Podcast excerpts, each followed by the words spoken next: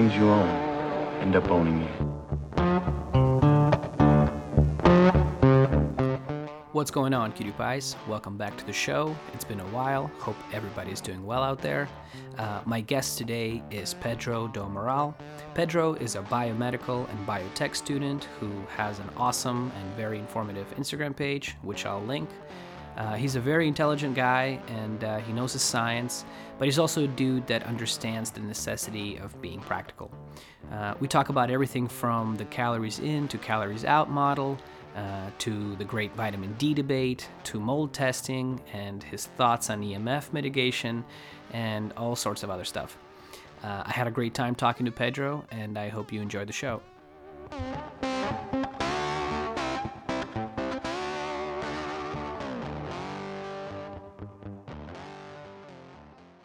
So yeah, brother. Um, thanks for coming on to the show.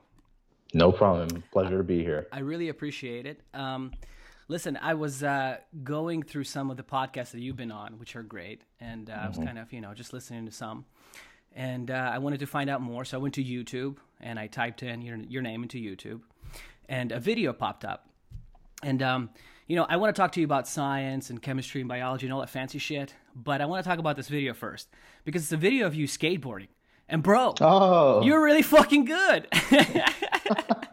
yeah, man. They used to call me uh, Skate back in the day. I got that name from one of my friends in seventh grade, and I loved skateboarding at the time. It wasn't until about 2012, so I was about seven years into it, that I stopped skating, and then I got into other endeavors. But yeah, I love I love to skateboard. I was doing some pretty interesting tricks back then, jumping off of seven sets of stairs, doing fuck. flips on rails and stuff. But Dude, you were really fucking didn't- good. I was thinking, did this guy yeah. go pro or something? no, I was still just amateur. I, I saw some some pro skaters. I hung around them, but I was nowhere near their level. They're exceptionally well. I live by like a kind of a famous hipster skateboarding park here. Mm-hmm. It's called Stoner Park. And uh, yeah, you see those guys all the time. I don't know, something about skateboarding, man, and just skateboarders in general, where like we were talking about, you know, people being their, their authentic selves. I feel like they're really being, they're like super just honest and they're way less pretentious than like uh, surfers and snowboarders. What What is that about? Like, well, why skateboarding? I don't know. It's so funny to me. I have no idea. I know that most skaters I've met, they definitely don't have a filter. Whatever they want the world to perceive them perceive them as, they'll be that. So it's it's never like a concern to them what people think of them. So you, you got a good point. Surfers, I'm not too sure about because I never really met a surfer. I do surf, and I, when I was in California the last time, love surfing, but it, I never talked to like any of the surfers, so I have no idea. Yeah, I had my moment. You know, when I moved here, I bought a board. Uh, this is like pre. You know, like I watched. We used to watch Point Break back in Russia. It was like a huge movie there. It was, you, you know, you've seen Point Break, right? Keanu Reeves. No, You haven't seen Point Break, Pedro, bro? Seriously? Oh my I god! even. I don't got some. TV here, man. Oh, you don't watch nothing. Oh, you're one of those I, mean, guys. it, I I do watch stuff. I'm on YouTube. I watch your videos. I watch other people's stuff, but it's like I never even have time to watch things on on TV or movies. Oh, but this is classic. This is Keanu Reeves and fucking Patrick Swayze, dude. This is like, oh, this is you got this. You got some Point homework Blank. to do. Uh, no, no, no. Uh, point Break. Point Break. Yeah, yeah. yeah. Point Break. Yeah, yeah, yeah. Well, uh, I was saying I moved to LA. You know, I got a board. I thought it was gonna be like Point Break, and then you go out into the water, and it's like a thousand people around you. And they're all douchey. They don't want nothing to do with you. They're all like super territorial, you know. And you're like, if you do one wrong thing, they're like, "What are you doing, man?" And then I, I just sold my board. I was like, I can't Nah. deal with this. This is too much. Nah, I can't imagine. I never had that experience with them, but I was only there for a week when I went surfing. Uh-huh. No idea. It was your first time visiting California? It was yeah, it was the first time. Went to San Diego. Got a really good friend who lives there, and uh, I loved it, man. But I was planning to move to Cali 2019. No Things didn't work out. Now I'm in Florida, and I think for good reason because I'm sure you're experiencing it right now with the whole Oh yeah. shutdown. yeah, yeah, yeah, yeah. Oh yeah. I'm I'm one homeless guy uh, taking a shit on the street away from fucking out of here. oh dude, it's been awful. I mean, you know, like that, that's the funny thing about LA though. Like you know, I, I call everything LA, but really, if you're you know if you drive 30 minutes out of LA, you're in a different county. You're in Orange mm-hmm, County, or you're mm-hmm. maybe in Oxnard, and shit is different there. Completely different. Seriously, nobody's wearing masks. Nobody gives a fuck. Nobody mm. bothers you. Everybody's a lot more chill. Yeah, pro- people probably have more money and stuff like that, but you know, it's just funny. And then you go to San Diego, I was just there two weeks ago, by the way, and um, I mean that's just like a completely different. It might as well not be Mm-hmm. California. Seriously, it's just a completely different planet. I was at the gym. Uh, I went to the restaurants. Nobody, n- not even the servers, not even the work. Nobody's wearing masks. Nobody's fucking annoying. Everybody's just like you know life as usual, which I think it should be by now, right? Yeah. yeah, I've, I've heard I heard that that LA is just its own niche, San Francisco is its own niche, and then everybody else is outside of California Oh, that's is the really worst. relaxed. Yeah, yeah. San Francisco. Oh no, that place can. everybody knows how much I hate San Francisco. That place is fucking terrible. And I've always felt that way, dude. Like even before all of this, I just don't get it. Like it's these buildings. I don't know. You go take a picture in front of the, uh, the uh, what is it, Golden Gate Bridge, and then like that's it. It's just buildings and like Mm-hmm. Yeah. grimy uh, homeless people everywhere, and they have Yeah, apps for people yeah. taking shit on the street and stuff like that. You know. Yeah, so I've heard. yeah, dude, it's like I don't know, not a fan. I think I think in California it's like this more south you go, the better it gets. So San Diego is the best, LA is like in the middle, Mm-hmm. and then you have San Francisco up there. Yeah, definitely. I when I went to San Diego, it was totally different vibe. I mean, there's no beating San Diego. I've been to pretty much almost all the states in the in the coast of um, Ah. the USA, and San Diego by far is the best city I've been to. I agree, man. I agree. So you were gonna move where to LA, or where were you gonna go? To to San Diego, but still didn't work out. Ah, dude. I I mean, if I could somehow, uh, you know, like blink and have my life there, I'd be there tomorrow. Seriously, I fucking love that place. And speaking of Artemis Gold, and you know, like one of my favorite gym is there, Stearns. I mean, I fucking love Stearns. That you know, ever since I watched this guy go to Stern's gym, I was like, you know what, I have to be in that gym one day or another. So did you go? bring it up? I mean, man, anytime I'm in California the coming year, I would love to hit you up and Oh, you haven't gone yet? Oh, I thought No, you were never. Oh, dude. Never. Oh, it's the best. I mean, I mean, it's old. You know what I'm saying? Like that's what you're looking for. It's you're definitely not gonna Yeah. find any like. Well, although they have no, like over the last few years, I've been going there also for a few years. Like whenever I'd visit San Diego, I'd go down there. O- over the years, they have put in some newer kind of machines. Like they have like a glute machine. You know, like fucking Mm-hmm, everyone chicks love doing the hip bridges and shit.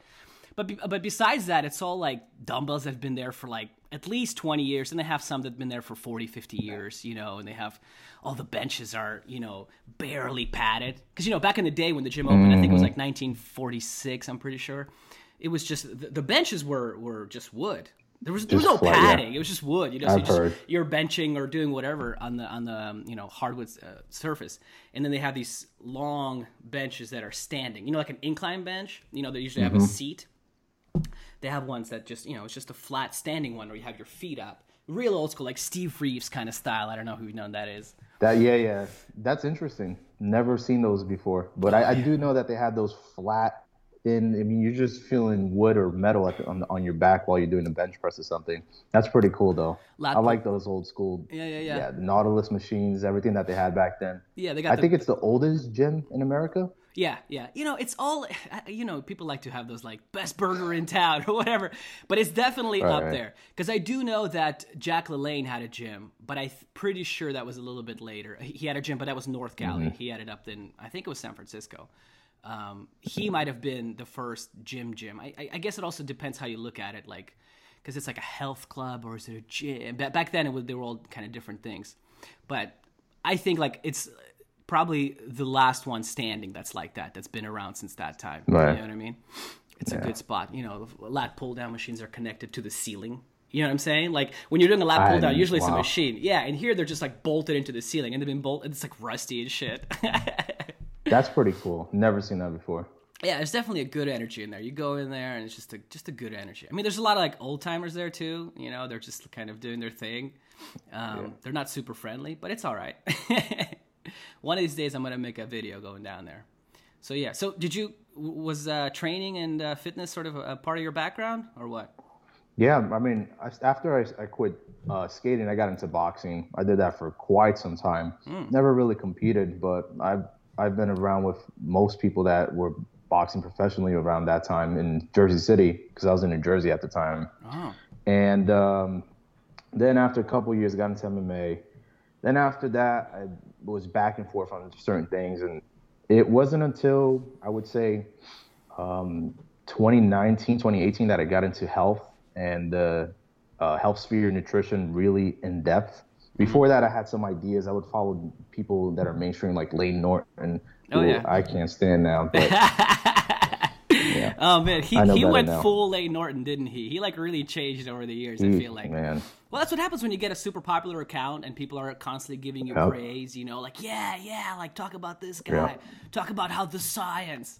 I, I love him because he's like it's it's as if like all the scientists in the world are contacting Layne Norton and he knows the answer. It's just like Yep. it's so bananas, right? It's like, dude, I don't think it's like that with anything in life. And for some reason, like he has the one viewpoint that's like, well, hold on, let me tell you, calories in, calories out. This, you know, Right. like I was just like, oh my goodness. Yeah, you know, I recently found that this guy's actually smarter than he lets off. You know, at the at the moment that I stopped listening to him, I just thought, well, he he just did a PhD in nutrition. He didn't know anything really. He did some studies on protein, but it wasn't until recently that I found out he did his bachelor's in biochemistry, and he went pretty far because there's levels to chemistry that Oh, yeah. uh, people do, which is just general chemistry, organic, physical, and then you apply all of those into certain principles.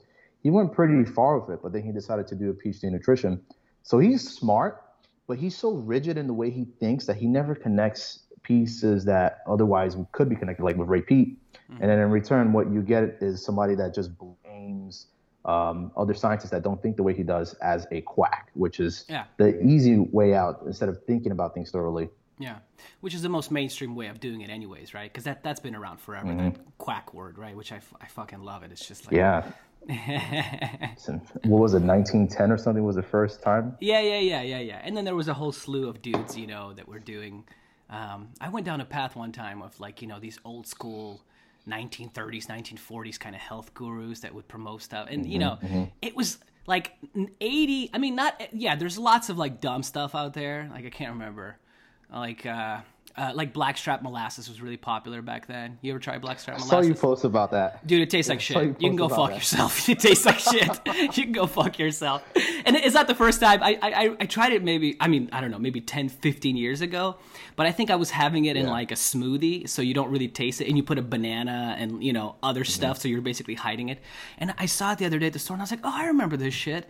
And I bought it. It was like on sale, organic, you know, unsulfured also. And, uh, it tastes like shit, man. like sugar tastes it way does. better. Even you know, It like really r- brown sugar, it just tastes better. Which is you know, it's just the more. What, um, what do people get it for? The iron content?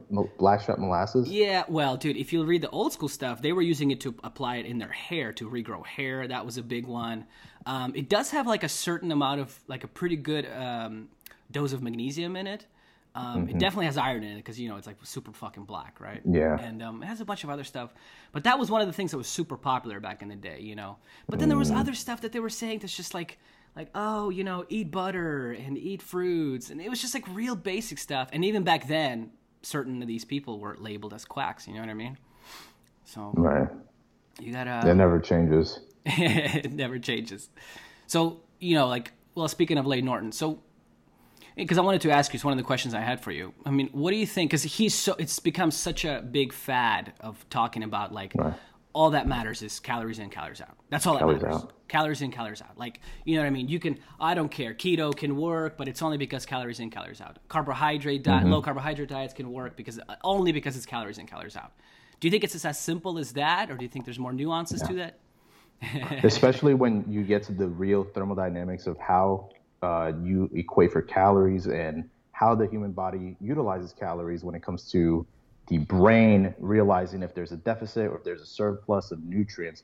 Things get really tricky because there's so many disciplines you have to apply to really understand why the body gains weight with excess calories or it can still gain weight when it's in a deficit. Because you know as, as somebody that goes into starvation the moment they start applying some carbohydrates into their diet after like a long-term ketogenic diet they just pack on weight. Oh, it's yep. because their brain were registering that deficit for a long period of time.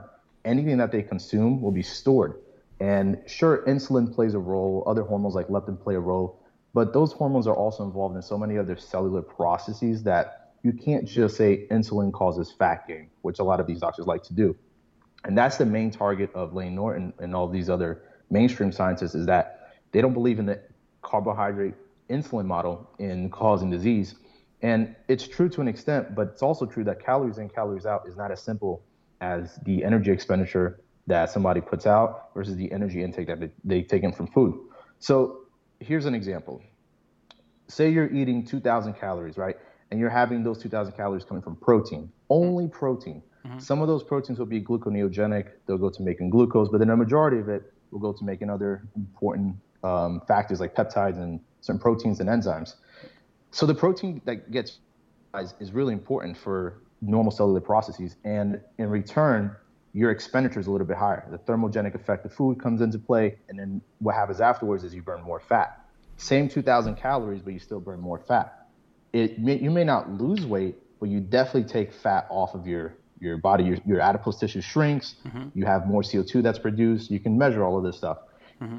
You take in 2,000 calories of polyunsaturated fatty acids with with uh, a bunch of uh, processed foods, and all of a sudden your metabolism changes. Your mitochondria can't burn fuel efficiently, and your energy expenditure goes down the drain. Your basal mm-hmm. metabolic rate drops. Your thyroid hormones don't function as well. Even if you have adequate thyroid hormones being produced, if it's not signaling into the cell, hey, we need to utilize these fuel substrates for energy, nothing's going to happen. Mm-hmm. And in return, the same 2,000 calories will pack on some weight. You'll start to get uh, not only visceral fat, but greater adipose fat, and you look just a lot more inflamed. And right there and then, you, you break the whole calories in, calories out model. But what these scientists like to explain is that, well, you're, you're violating the, the laws of thermodynamics. That's not necessarily the case. There's a good paper that said if we equate all calories as equal, we actually violate the second law of thermodynamics. I forgot who it's by, but it's by some physicist and chemist. And mm-hmm. the way they explained it was like we can't really quantify uh, all calories being the same, and especially when it comes to like the four kcal per gram of carbs, proteins, mm-hmm. nine kcal per fat. It's really not that simple. In fact, depending on the, the carb, the protein, the fat sources you use, you can have fluctuations. Yeah. 8.7 grams, 9.3 grams, per uh, kcal per gram or so on. Yeah, yeah, There's yeah. really no way to quantify it. You get an estimate. Yeah. And like a real practical example of that, which I noticed, been seeing a lot more in like the bodybuilding sphere and stuff, is you know they used to say just like count your calories, right, and then eat less, right, to lose fat, mm-hmm. eat more to gain whatever more.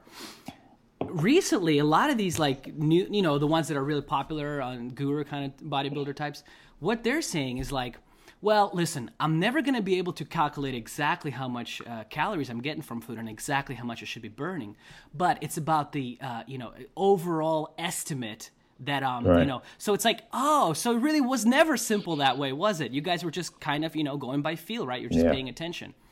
And i think that kind of that's a real practical way of explaining um, that. I don't know where the calories in calories out model originated but from what I remember, it was never meant to be used as a guideline for um, just determining weight loss and weight gain. It was it was for other purposes as well, and it became popular for the weight loss weight gain category because you know people tout the laws of thermodynamics, but they've never really done thermodynamics at the the level of a physicist or yeah. a chemist, a physical chemist that utilizes thermodynamics for a lot of different um, energy related equations. You find out that it's never that simple. There's for example, the thermodynamics they apply for calories is with an isolated system. The human body is a system that is not isolated. There's fluctuations in energy um, and how our body utilizes energy from different uh, matter, like carbon sources of glucose, nitrogen sources of protein, and that in turn basically flips the whole calories in, calories out model in its head. That isn't to say though that you, you know the calories still matter; they're a measure of energy but it's never as simple as you have to expand more than you consume. There's other factors at play. And mm-hmm. they'll always say that, and then they'll go back and reiterate, well, even with those factors at play, it's still calories out. Yeah, that's exactly what they out. do. that's exactly what they yeah. do. And like, have you ever done, uh, you know, a low carb diet? Have you messed around with your diets yeah. to extreme ways? Yeah. Yeah. Doing carnivore, doing I vegan? do. I do. I do a lot of different things. I try to, a lot of different approaches because I want to see how it feels I want to see why it fails. Like with Paul Saladino doing the carnivore diet, I know why he failed.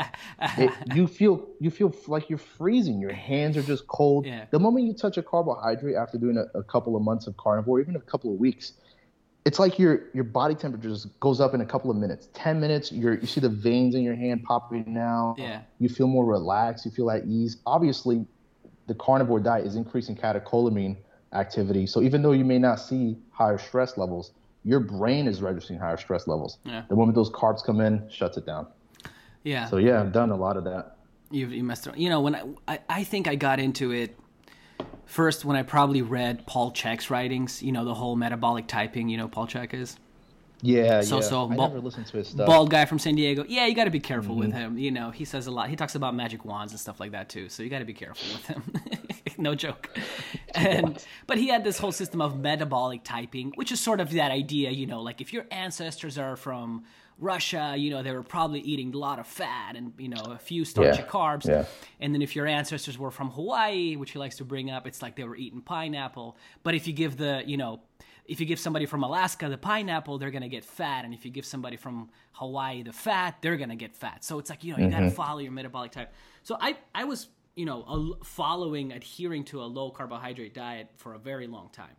Um, you know, and I would. It doesn't mean I, I was, you know, full Paul Saladino or full Sean Baker kind of style, but um, you know, I was eating pretty low carb for years, and as soon as I started adding carbs in, when I re- when my my brain kind of changed, when I really shifted my ideas, when I really started questioning everything, I what you were talking about earlier, dude, I gained a lot of weight. I gained like twenty fucking pounds, like 20 pounds, but over the course of a year, it did take me a while. It did take me a while, and I did feel a little bloated which is right away for me was right away uh, the idea in my mind was like yeah. oh well hmm, it's not really calories in calories out Y- yeah yeah maybe i was eating a lot more um, c- well a little more calories but i know that i wasn't like pigging out like a fat fuck i just Yeah. drastically changed my you know my diet and it was really fast because you know i like to explore things and uh, dude i gained like 20 pounds but over the course of a year five pounds oh, well, well 10 pounds came off 15 pounds came off and then i was just back exactly to where i was so but but it did take a while and i feel like there was an adjustment period you know Yeah, and yeah. that adjustment period i mean it, it took some time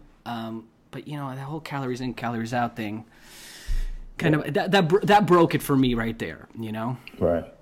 Yeah, man. I, I don't I don't know what else to say about that. I, I could go on a whole tangent about it with kilojoules versus calories and what really what they're saying is manifesting as energy expenditure and intake in the human body in the cell in the mitochondria. There's so much that you can go into when it comes to calories, but it's up to you if you want to go down that rabbit hole. Sure. Well, you know, we can go, we can explore things. You brought up Pufa also, and you brought up Ray Peat. How, how'd Yeah, you get yeah. into, uh, you know, now he's become man. like, I'm fucking seeing his name popular. everywhere, right? Everywhere. What's up with that? Who, Everywhere. I don't know if it was Danny that popularized it. Like, I mean, well, obviously he's the man, but I'm saying, like, um, I don't know what happened in the course of the last year. I was at the park the other day, dude, and this guy goes, "Oh, I was doing a carnivore diet, and then I found out about Ray Peat." I was like, "How the who the like who are you?" Because you know, five years ago, if I would have said Ray Peat, it's like no one has heard of him, right? Yep. yep, That's so true, man. When I found out about Ray Peat, it was 2015. okay. First time I listened to him was because of Christopher Walker. You know who that is, right? yeah, the yeah, yeah. guy. Uh huh. He he had a couple of posts on thyroid health before he made out made all of his thyroid guides, and he and mentioned big ball Danny Roddy. supplements. I'm sorry, dude. Yeah, yeah. Big ball supplements. I fucking that commercial. Oh my god, dude. Yeah, it's like the uh, Greg O'Gallagher version, but in the yeah, yeah. He's the new version of that. What was that Asian dude that was on YouTube that was like, hey, I think it was like Mike. six pack abs. Yes, yes, my man. It's Remember so those true. stupid videos? It'd be like, Yeah. don't eat a zucchini, eat a cucumber. It was just the dumbest Yeah. shit ever, right? And you don't know Yeah. why. Yeah, I'm sure his stuff helps people, but yeah, it's very generic. well, he, ch- he changed his, his tune. He's still around, I think, right? He's still doing like I I don't know. I have no idea, but I, I, I saw him a little bit later. He cut the hair short, and I was like, "Oh, that fucking guy! I remember him." Mm-hmm. Yeah. So anyway, you were saying about Ray Peter, Yeah, and, so- that, and uh, Yeah, Mike he Walker. posted about the thyroid health stuff, which is the first time I had learned about thyroid related um, mechanisms. I had no idea what a thyroid even was. 2015, and I watched the first Ray Peat video with Danny Roddy when he used to have his um, quick segments of uh, discussions between him and Ray only before even Georgia was part of it, and it was interesting to me because I knew that they were onto something that nobody else uh, looked into. It was a very unique perspective. But the moment that I found out about Ray recommending Coca Cola, it turned me off. At yeah, at that time, of course, I had no idea. I, I didn't know any better, but just the idea of a processed food kind of turned me off. Yeah. It wasn't until 2018 I started hearing about him again. But 2020, the the month that the pandemic hit, so March, I started listening more to Ray P because I started learning more about molecular biology and all of these different sciences, and it clicked. Mm-hmm. Everything Ray was talking about, all of a sudden, it clicked for me. I was like, this dude is way ahead of the curve. The things that he connects, the way he explains, the mechanisms behind why things look a certain way in a certain study, and then even though it may be an opposite result in another study, it's actually following a specific reasoning. It it was like the whole world just fell into um, like all the puzzle pieces came together. Do you know who a Johnny Omnivore is? Does he sound familiar? Johnny, that does sound familiar. I'm not sure though he, who it is. Uh-huh. He's he follows like Ray Peat's principle, and he had a post um, of just Peat and um, I forgot what that movie that they came out with was with uh, Think, Perceive, Act. I forgot the name uh, of it. On the on the back of a tiger, or on the back of a tiger. Right. Yeah. Uh-huh. So he he just had the picture of Peat where he's just thinking like this, and on on the caption it said when you've been confused by all the nutritional gurus, scientists, and doctors in the Instagram sphere, and the gods finally decide to award you with the the one above all. And that's basically Ray Peat, man. It's so true. Everything that was once confusing, it just made sense for me in 2020. And then after like the middle of 2020 is when I noticed everybody starting to get on the Ray Peat wave. Yeah, there's a lot of Instagram accounts. There's a lot of uh, pictures, memes of uh, Ray Peat sitting there in like a god meme, and he has yes, like, yes. he has like uh, ice creams around him, Haagen Dazs around him, right? And there's like Coca Colas behind him, or vice versa. I can't remember which one it is. Yeah, but that's funny. So you know, like that's one cool. of his biggest things that he always talks about, obviously, is PUFA. Uh, so mm-hmm. they were probably weren't even on your radar. I mean, I don't think they were really on anyone's radar. Um, even, you know, nope. I've heard his name probably around the same time I was I, I, found out about Paul Chek because by that time a lot of Paul Chek's uh, students or followers, whatever, were kind of f- moving on to other things, and Ray Peat was one of the names that came up. And I found out about him. The only thing with me, the way I was kind of turned off by Ray Peat though, at first, I just want to let people know, is he was talking about uh, visiting Russia and that there was a at the time that he visited Russia. This was like Soviet Union era. Um, that yeah. there was a bad milk supply, and that was the reason that um, he saw a lot of obese people in Russia. And let me tell you, there, I know the milk supply in America is a lot better, but there's a lot more fat fucks here than in Russia. All right, I'm gonna be I honest agree, about yeah, it. It's yeah. not it's not the milk supply, but yeah. Um, yeah. So that was the thing for me. So that I kind of heard that story from him, and then I kind of was like, mm, okay, I'm just gonna kind of look at some other stuff, and then I eventually came back around and um, stuck, started looking at his ideas. And one of the first ideas, well, the biggest thing probably that he talks about, right, is the avoidance of PUFA. Um, did you? So that wasn't on your radar, and then once you got into his stuff, did you go down a whole rabbit hole of that?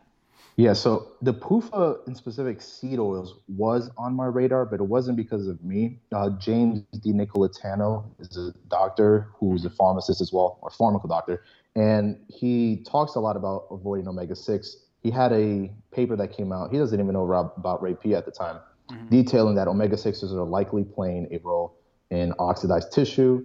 And in return, what happens is you get high risk of like atherosclerosis and all of the other mediated diseases from oxidized omega 6s. But what Ray stuck out to me the most about was omega 3s. Mm-hmm. And I, I didn't have any inhibition when I heard it for the first time when I realized that, wait a second, if omega 6s are bad, Ray discusses omega 3s being even more unsaturated, being bad. Mm-hmm. It has to, this, there's a logical reasoning behind it. Most people get turned off as soon as they hear fish oil being bad.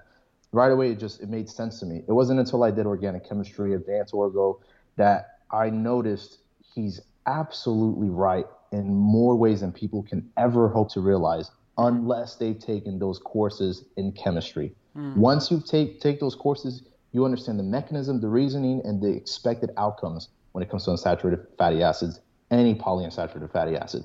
To me, Ray is absolutely right. I, I could go into the reasons why in specific. It's up to you, or if you want to. Yeah, yeah, I, would lo- I'd love to explore that, man. Um, you know, because a lot of people.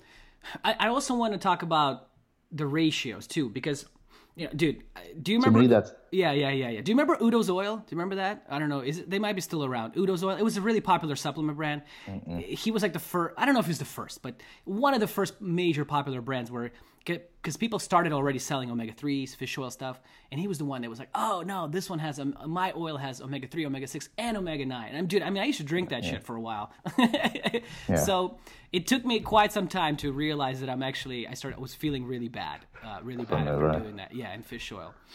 Yeah, man. It, I think fish oil is like cigarettes. You don't notice it's causing harm until five to 10 years down the road. Mm-hmm. That's the problem. And most of these studies don't last five to 10 years. And if they do, they're usually observational, they're not interventional. Mm-hmm. And in that case, you're going to get hmm, maybe some good results and bad results at the same time. like for example, I know with omega sixes, it, it, took about five years for them to start seeing an increase in cancer. I forgot which study it was, um, and then if they had done it longer, they had expected an even worse outcome, but it wasn't performed longer. So it, I don't think most people realize you may feel good in the short term, but in the long run, the symptoms will start to present themselves because damage is starting to accumulate. Mm-hmm. So, what do you think? Um, you know, when doctors like Rhonda Patrick really promote fish oil, I mean, she, you know, she obviously nobody's perfect, right? right. Yeah. but um, she must be getting it from somewhere, right? So, where do you think she's pulling that stuff from that she's so on, you know, fish oil that she's so for it? I know it's the mainstream articles, observational studies that come out and say these group of people were taking fish oil and a couple of years later they experienced less uh, stroke outcomes, heart disease outcomes, whatever. And so because they were taking the fish oil at a certain dosage for a long period of time, it's obvious to her that well the logical conclusion is the fish oil benefit benefited them. Mm-hmm. Now I'm not sure exactly which studies she looked at and the um, duration and exactly the model that they use because the model plays an important role. Like I know Kyle just made a video on his second law of, th- of nutrition of thermodynamics, mm-hmm. and it was an absolutely amazing video because it details that you can do a clinical trial and you can expect a result, but if you don't know the other factors at play, mm-hmm. you can have multiple results show up that may either be of detriment or may seem like it was out of nowhere, and so the study can be disregarded. But mm-hmm. When it comes to these fish oil studies that she cites, they're looking at health outcomes, and they probably don't focus on the type of people that they they investigate. They usually have a healthy lifestyle as it is. They try to mitigate any kind of stresses in, in their life. They don't smoke. They don't drink alcohol. So of course, if you take those those uh, supplements and you have a better outcome, you can say it was because of the supplement. But what what if it was because of the lifestyle factors involved as well? Mm-hmm. And that's a that's a bias that comes in. So I think that's at play. You mean that is that kind of a thing of like you know when they do like uh, meat eaters versus vegetarian kind of studies, right? right? Where it's like, uh, well, vegetarians probably you know don't smoke, exercise, or do a lot of things because they are vegetarian because they're you know they think they're doing something healthy for themselves, and maybe whatever, even if they are. But the point is that they're paying attention to their health versus the average America American in Kansas that goes to McDonald's every day, Bingo. right, and eats. Bingo. That's called a meat eater, but it's like, is it is that is meat? Is it really just meat? Exactly. Yeah. Is it really the meat, or is it the st- you know? Is it's not like he's eating grass-fed steaks or whatever, right? Exactly. Exactly. So the then same, there's the. Mm-hmm. Sorry, go ahead. Man. There's the interventional set. You're good. Um, where they look at the the people that take fish oils and they see, well, look, fish oil decreased inflammation, uh, increase the amount of uh, immune cells that were active against a certain thing, mm-hmm. decrease arthritis, whatever it is, and it's just like a six months one six month one year study and they then do the biomechanisms involved. Uh, fish oil produces protectins, resolvins, maresins. These are all different compounds that are byproducts of oxidation of fish oil. Mm-hmm. And what they don't mention is that it's not really reducing inflammation; it's reducing immune responses. Mm. It acts like a yeah, as if you had a fire and you just put a cap on the fire, and so oxygen can't get in. But as soon as you take the cap off and oxygen returns, the fire is going to light even worse. That's mm-hmm. what fish oil is basically doing suppressing the immune system so these outcomes look like they're beneficial. In reality, it's once again like you're taking an immunosuppressive drug. Mm-hmm. So to me, even though the positive outcomes are indeed accurate, they're not accurate for the right reasons. They're accurate for the wrong reasons. They're saying it's protective, it's anti-inflammatory. No, it's immunosuppressive, and thus it looks that way. How does it work? Like, what does that mean? You know, immunosuppressive. Can you break that down for us? So, if you were to take, here's a perfect example doctors don't want you to take fish oil before surgery hmm. because what or if you were doing any kind of open surgery where you, you, say you had to do a heart transplant you're not supposed to take, take fish oil for two reasons it thins your blood and it also makes your immune system suppressed and so you're at higher risk of being infected with hospital acquired infections hmm. like a bacterial infections of the catheters or yeast whatever it may be and they don't give um, immunosuppressive to patients unless they're doing an organ transplant. And then that that moment, what's a useful alternative to alternative to immune suppression drugs and, and organ transplants? Fish oil. Works hmm. the same way. It suppresses the immune system from attacking the organ itself. So fish oils aren't acting as an anti-inflammatory. They're stopping the immune-mediated inflammation, like the cytokines that get released, the signaling factors that are pro-inflammatory. Mm-hmm. That's how fish oil shows its beneficial outcomes. But over the long run, what do you get? You get one increases in oxidation that can form adducts of DNA, increasing risk for cancer. That can form adducts of protein, destroying how the protein functions. That destroys the cellular membrane, and so signaling between cell to cell basically stops. But they don't mention that. And if they do look at those markers, it's usually after the liver has metabolized a lot of these oxidative byproducts. Mm-hmm. But that's not the right way to look at them. You want to look at what's happening inside of the cell, which is much more difficult for researchers to quantify. Hmm. So it, basically, they're just taking a Tylenol, right? Kind of. You know what I'm saying? It's just it kind of makes yeah. you feel good for the second or whatever, but it's long term. Yeah. It's uh, damaging. It's just, hmm. I, I did not know that about surgeries. It's really it's a good point, man. Hmm. So have you ever fucked around with the taking it, supplementing it? Were you before you found sure. that? Yeah. yeah. Yeah, actually, you know, I think it's it as much as Ray Peat harps upon it being bad, I think what he means the most is that you don't want to be taking it long term. Mm-hmm. But in a clinical setting, if somebody had a blood clot and they were going to die from it, if they had taken fish oil right there and then, it would thin out the blood and they may survive from the blood clot. So mm-hmm. it could be a med- medicine, medicinal use only, but it's not meant to be taken, as Rhonda Patrick says, 500 to 1,000 milligrams per day every single day for however long. Forever. Yeah. Yeah. But aspirin could do the same thing, couldn't it? Yeah, exactly. And aspirin actually prevents the oxidative byproducts. Mm-hmm. Didn't want to mention that. so speaking of that, you know, did you hear about the new guidelines that came out about uh, aspirin? No, mm-hmm. they recently said that uh, people who who've been taking their daily aspirin just shouldn't take it anymore. Basically, it was just like, nah, it's not good at all anymore. Wow. Yeah, Why? Yeah. Why did they? Oh God, man, I have no idea. I don't, you know, I, as soon as I saw that, I was like, oh, it makes sense. You know, I, just, I don't know all the the research stuff, but yeah, yeah. I think I think they said the only people that should be taking it is people who have had you know, I may be wrong on this, heart but pre- yeah, something. already have had a stroke mm-hmm. or a heart attack already though. So it's like, yeah. oh, don't even think about preventing any of this stuff. It's yeah. completely useless. Come to our come to our um, you know doctor's office. We'll get you something right. better, a little bit more expensive. Exactly.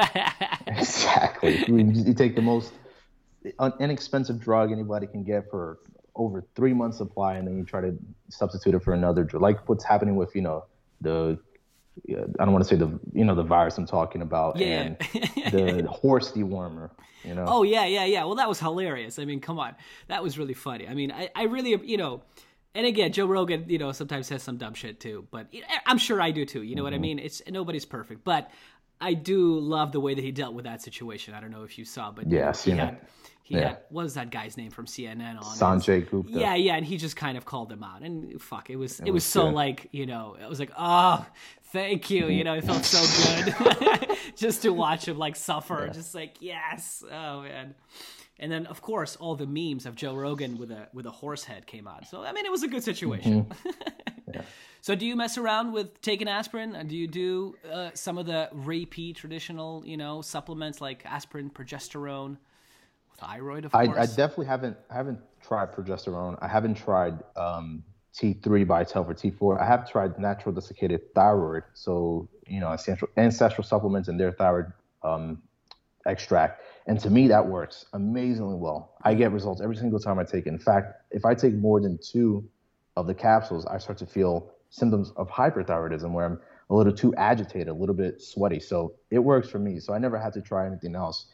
But um, Aspirin, I don't take regularly. If I take it, maybe because I'm super stressed out or I'm doing too much at once, or if after a workout I just feel overwhelmed, I'll take an aspirin. Mm-hmm. That's usually the only times I, I do use it. I never use it on a daily basis. I don't see a problem really if you take a low dose. They talk about the gastric uh, thinning of so basically the epithelium of the the stomach thins and then you become more prone to uh, gastric bleeding. But I think that I think it's dependent on something else you have to be deficient in something else. I think Danny mentions vitamin K one. Yeah, I was right? gonna say K one. K is the one that comes up. Yeah, I, have seen some some people say K one, others people say K two, but whatever. Right. One of the Ks. Um, I don't know. You know, I've taken. I don't take it that that much that regularly, but I have taken you know five at a time and standard dose, and I, I don't know. I've never felt any any intestinal problems from it. I don't know. Maybe it's just mm-hmm. a, a, personal thing, but um, I, and I actually never met anybody that have had any stomach problems. You you haven't either, huh? No idea where that comes. Well, I mean, it is an acid, right? So it, it can do Mm-hmm. that, right? Yeah, it's a weak acid, but if that were the case, any weak acid should be doing the same thing. For example, vinegar should be doing the same thing, but it's not. That's a good point. That's a good point. And so, what about um, you know thyroid and all progesterone, all that good stuff? Uh, you're You know, saying I progesterone be- never fucked around, but yeah, sorry. Yeah. I used to be really against hormone remedics and replacement therapy, but it's just impossible to maintain a good state of health in modern times without some additional support. There's no way you can do all of the different carnivore diets you want. You can take all of the different organs. It will not equate to the same as taking um, a couple of micrograms of cytomel or whatever else, any other hormone that you want to try and I, f- I think that's why they have hormone replacement therapies for both men and women because it's it's powerful it keeps your system running at an efficient level So, are you? What do you think about you know your thoughts on TRT and stuff? Because that's also becoming. I mean, every guy I know is on TRT nowadays, and especially in Florida, all those clinics. They love those fucking yeah clinics they, in Florida. they have eh? a lot here man it, it i would say it's useful for somebody that has done for example steroids and they can't come back from it no matter what they try their, their t levels aren't coming back up in that case the trt is going to be a panacea for them they need to take it. it's going to help them out a lot Mm-hmm. but if you can resist it i would because you never want to be dependent upon something Yeah. and that's the thing with thyroid for example you don't really become dependent on thyroid supplementation. It just helps your system run better. And as you get older, it's just going to reduce more and more. Whereas you really have to be dependent on TRT to produce your testosterone going forward if you ever stop producing your own. Yeah. Now, here's my thing with TRT, though. Um, and correct me, do you know? I don't know how much research you've done into it, but I'm pretty sure all the, you know, like uh, cypionate, all those kind of esters, right? Mm. They're, I'm pretty sure they're in cottonseed oil, aren't they? Isn't that Oh, the I have, oil? I have no idea in regards to that. So that's my thing with the TRT stuff because there's a lot of oil in there. And um, you ever thought about that? I don't know. If Mm. No, I didn't. I- the last time I checked, and this was like when I was really interested in in it. This was I don't know, maybe three, four, maybe probably five years ago. But yeah, I remember looking up, and it seemed like almost all of them are suspended in um, cottonseed oil. And um, in that case, uh, my thoughts are You're getting, I don't know, right? you're so getting the PUFAs with it. yeah, so you know, how would you go around that? I I I don't know. Yeah, man. I, I all I know that hormones in our bodies are surrounded by cholesterol and saturated fat. So I don't know why they wouldn't try to mimic that. But obviously, cottonseed oil is cheap. It's easy to acquire now with the manufacturing processes that they have. And I'm sure there's always some, I guess, some industry that wants people to use medical industry to use their their oil that they can get money off of it. Because you know, if, if you have uh, a product that's used by every single hospital for every single TRT, obviously they're going to get large sums of money from it. So that makes total sense. Of course. I have heard of I had some clients that were on like orals. I have no idea what that was. Have you heard of those? T- p- of No. No? No idea either. Um, but I mean, I guess that could be sounds like there's no oil in it. But um, that was that's been my thought with, you know, have you ever played around with uh, testosterone replacement? No, I've never done any. I've I've seen a lot of steroids because I used to do personal training. The people that I worked with, they were on it, and the way that they they use some of them were either oral or injection, but never seen or paid attention much to what they were composed of. Hmm. Yeah, well, it's only a matter of time. You live in Florida, bro, so Yes, I'm part of it now. What is it about Florida, you think? Why is it like I mean, there's definitely clinics here, but LA is so you know, I realize that if you live here, you know, I don't think I'll spend the rest of my life here, thank God. But you know, I think you're going to be just so dependent on the system for everything, for money, for you know, health stuff. It's all going to be like you know, you go to this place and they tell you what to mm-hmm. take and what to what they can give you, and you take it and you go home and you sit like a robot and you do what they tell you. You know, but something about Florida, man, just screams freedom, where people just go to these clinics. I love it, bro. What's your thoughts on moving here then? Like I know I know Kyle's here. He's in Yeah. UCF, and I'm pretty close to Tampa area. So Yeah, those are, those are my thoughts, my man. Those are my thoughts. It's uh, yeah, like I said, it's it's really just a matter of you know my work being here, really, because everything I I, I don't want to you know I'm from Russia. I don't want to move to a cold climate anymore. Like I'm so fucking done with it. Like cold, you know, and I lived in Midwest in America, you know, so I know what it's like here. You know, I lived in Chicago. It's fucking awful over there. It's just like Mm-hmm. Russia in the winter. It's terrible. You know, which is funny, right? Like you watch like Rocky, and it's like the worst winter ever. Remember, he's like trading in the fucking you Yep, know, in, yeah. in the snow. Chicago is the same. You don't have to go to Russia. it's right here. Like it's it's just exactly the same. Too funny. But uh, yeah, man. So I don't like I'm. I've been here for a long time, so I'm like so over cold. You know, I don't want to move anywhere cold unless I guess you know. I don't know. There's you know Ray Peat lives there, and they give me a million dollars or some shit. I'm just joking, but yeah, Florida is looking good. The only thing that I have heard though is that humidity is awful, man. I've heard it's fucking awful. Is it? Yeah. Yeah. From yeah. from from May till August, you're definitely gonna get some humidity. It's not as bad as Texas. I don't know if you've ever been to Texas, Yes, but in Austin. Texas it's worse. Yeah. Listen, Austin in is Austin, just a mini Venice, California. It's just a bunch of these like keep Austin weird. I, I, it's just, I I'm these people with green hair. Just fuck off. Go be weird. Just shut up. Whatever happened to like you being weird because you want to be weird? You know what I'm saying? Like you want to be a punk, like be punk. Like that's cool. It's not cool if you have to tell me that you have to be punk and I have to accept you as a punk. You know what I mean? Like if you want to be weird, be fucking weird. I'm all for people doing what they want, but like like skateboarders, you know what I'm saying? They just do whatever the fuck they want. They don't ask anybody like, "Hey, can I skate here?" Like, no, they just fucking do it, right? Oh my god. Have you have you heard about the the Florida man or the meth heads in Florida? Yeah, yeah. Well, you know, I, I'm also aware, again, being from Russia, like I'm also aware of propaganda. And I noticed that as soon as I moved to California, there's this like massive propaganda. And I swear to God, dude, like it's really real. You talk to anybody from LA, they think that everywhere in, in across America, it's all just a bunch of rednecks who shoot guns, and especially Florida. It's just full of full of just these people who you know have one tooth and they just have shotguns. Yeah, and that's yeah. all they do. That's like everybody in LA thinks that way of Florida. Yeah. So yeah. It could- I mean, you got some areas that are like that for sure, but I'm they're sure. more inland. Yeah. Anywhere in the coast, it's more like, I mean, the Pacific side of the Pacific, the uh, western side in the Gulf area is very, very uh, old school because there's a lot of retirees that come here, Mm-hmm. and then the east side is the closest it's going to get to, say, San Diego. Honestly, that's Mm. the best comparison you have with the east side of Florida.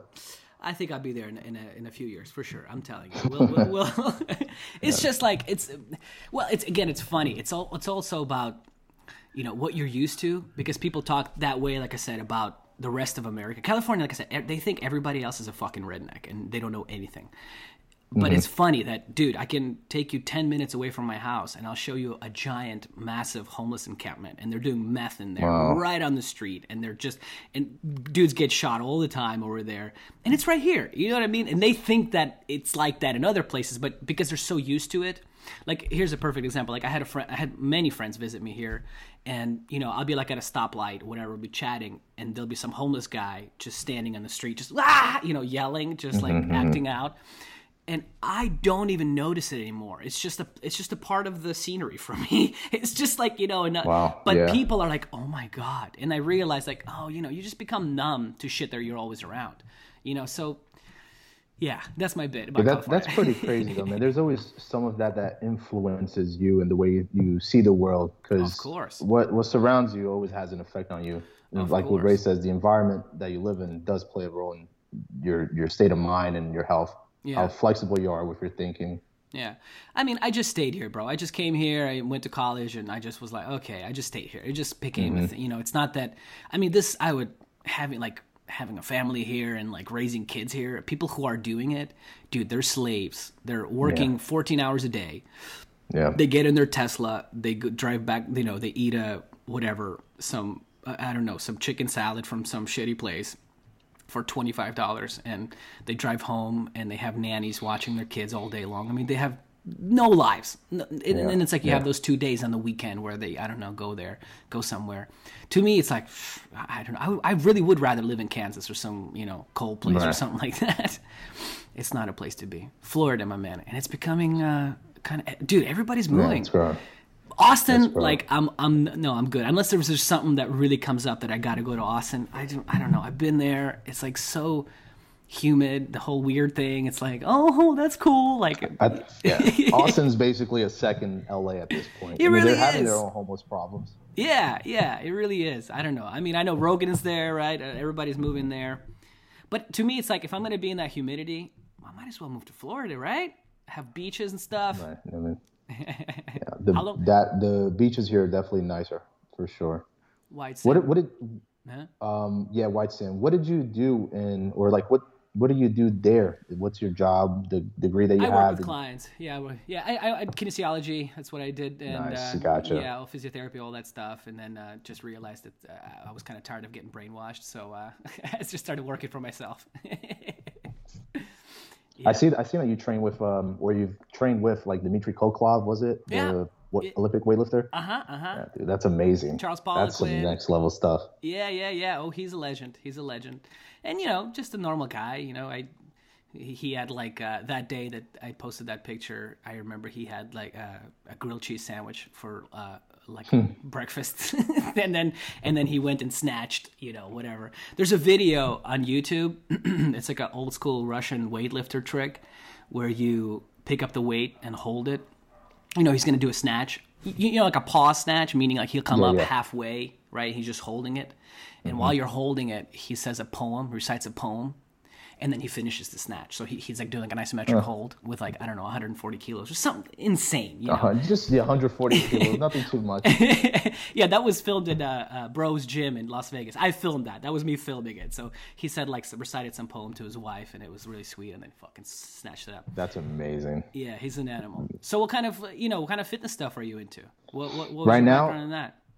Right now, I'm just doing powerlifting and uh, typical bodybuilding stuff. But I'm hoping that soon I start getting back into MMA because you can be as strong as you want. You can do 500 pounds in a bench press. You can deadlift 700 pounds. As soon as you're in the mat, it's totally different. As soon as you're against somebody that that is physically hitting you, those numbers don't matter for anything. Yeah. The tr- with like grappling and holding on to people and then trying to use your strength against, I'm sure it helps, mm-hmm. but everything else is non-translatable. So to me, that's the most important is having the functional aspect of, of fitness, which is being able to beat people up. Strong is just a word we use, man. Really, you know, I always say that too to my clients. It's like, listen, Anderson Silva, I- guarantee you, he can't squat double body weight, but he can head kick you in the fucking head and you'll die. Mm-hmm. Yeah. Do you know what I mean? Like it just depends what you mean by strong. You mean strong like in the weight in the weight room, strong in life, strong in grappling, strong in weightlifting. I think it's um you know, and over the years like it's really become um you know, training and, and, and kinesiology has really infiltrated hit my mic, sorry, infiltrated that um the scenes of, you know, professional athletes and professional training. But I'm I, I'm getting to a point where it's kind of it's it's getting to a point where it's it's looked at as if like oh this is why he won. It's because he has the best trainer in the world. And you know like hmm. conor mcgregor it's because he's doing cycling 50 kilometers a day and he has this Yeah, yeah. fantastic kinesiologist sports trainer who knows exactly what he's doing. That's why he's knocking guys out. And it's funny enough right like i brought him up like if you look at his career back when he was doing just basic shit over there in ireland that's when he was actually koing dudes. And the last few fights right hasn't happened has it Yeah, that's such a good point. It's the the basics and just reiterating the basics over and over again. The moment he started training with Ido Portal, do you know who that is? Yeah, of course. Yeah, I worked with That's when it was basically down here. Yep, yep, yep. And you know, and again with it's like people even gave Ito so much credit because that was still he Mm-hmm. he um, had the fight with Diaz, right? And right before that, he knocked out Chad Smith or Chad Smith. Chad, who the fuck is Chad Smith? Chad Smith. that's that's the power lifter. I forgot his name. Um, um, Juggernaut, Juggernaut training, something like that. Chad Smith? Why the fuck did that Yeah. name came out of my mouth? I don't know. Chet Mendes. Chet Mendes. Ted Mendes, yeah. Chet Mendes. Um, but yeah, you know what we were saying. It's just, and then he got Ito right, but people were like, "Oh, it's because he's doing the movement training, which is why that's why he's KO." Yeah, dudes." yeah. You know, I've, I've been meaning to get some more um, trainers like yourself and whatever people that have, have experience in the gym and to talk about this uh, on my podcast because it's like, like I said, there's only so much you can do uh, in the in the weight training room that'll translate, and whatever will translate. To me, it's just a, it's like it's like the glue that kind of holds you together. It's not gonna turn somebody who can't hit, who's not a strong power puncher. It's not gonna turn Mayweather into Mike Tyson. No matter how hard he trains, no matter if he hires Louie Simmons and he fucking gets together with Chad Smith and, and, and gets gets his bench press up, like it won't change him as a human. Yeah. Could it, could it make his punch a little bit stronger? Yes. Could it make him a little bit faster? Yes. But it's not going to change who he is as a fighter, as a, as an athlete. It's like you know, um, track coaches have that saying, right? You aren't born fast. Or, I'm sorry, we don't make you faster. God damn it, I keep fucking it up. You're born fast and we make you faster. You're not going to be Right. born a slow, medium runner and you're going to come train with me because I'm the best. You know, I coached Ben Patrick in the fucking Toronto, whatever, in the Olympics, and, and I'm going to improve your running and I'm going to make it tenfold times better. No, you'll just get better by doing the training with your coach. But you're already born fast. You know, like Usain Bolt, he was born like a fucking you know che- he's born a cheetah you know? He's not born a fucking giraffe and then like through all that hard work and training he'll be he became a cheetah. No i'm guarantee you he was outrunning fucking everybody over there in jamaica and you know what i'm saying? So it's like that with with uh it's be, with, with training physical training. It became this thing of like fighters seeking out the best trainers that'll like improve their game and then they're going out and get and getting into fights and they're like wow i'm still performing the same. It's like you're not going to change your, yourself. You're not going to change who you are Yeah.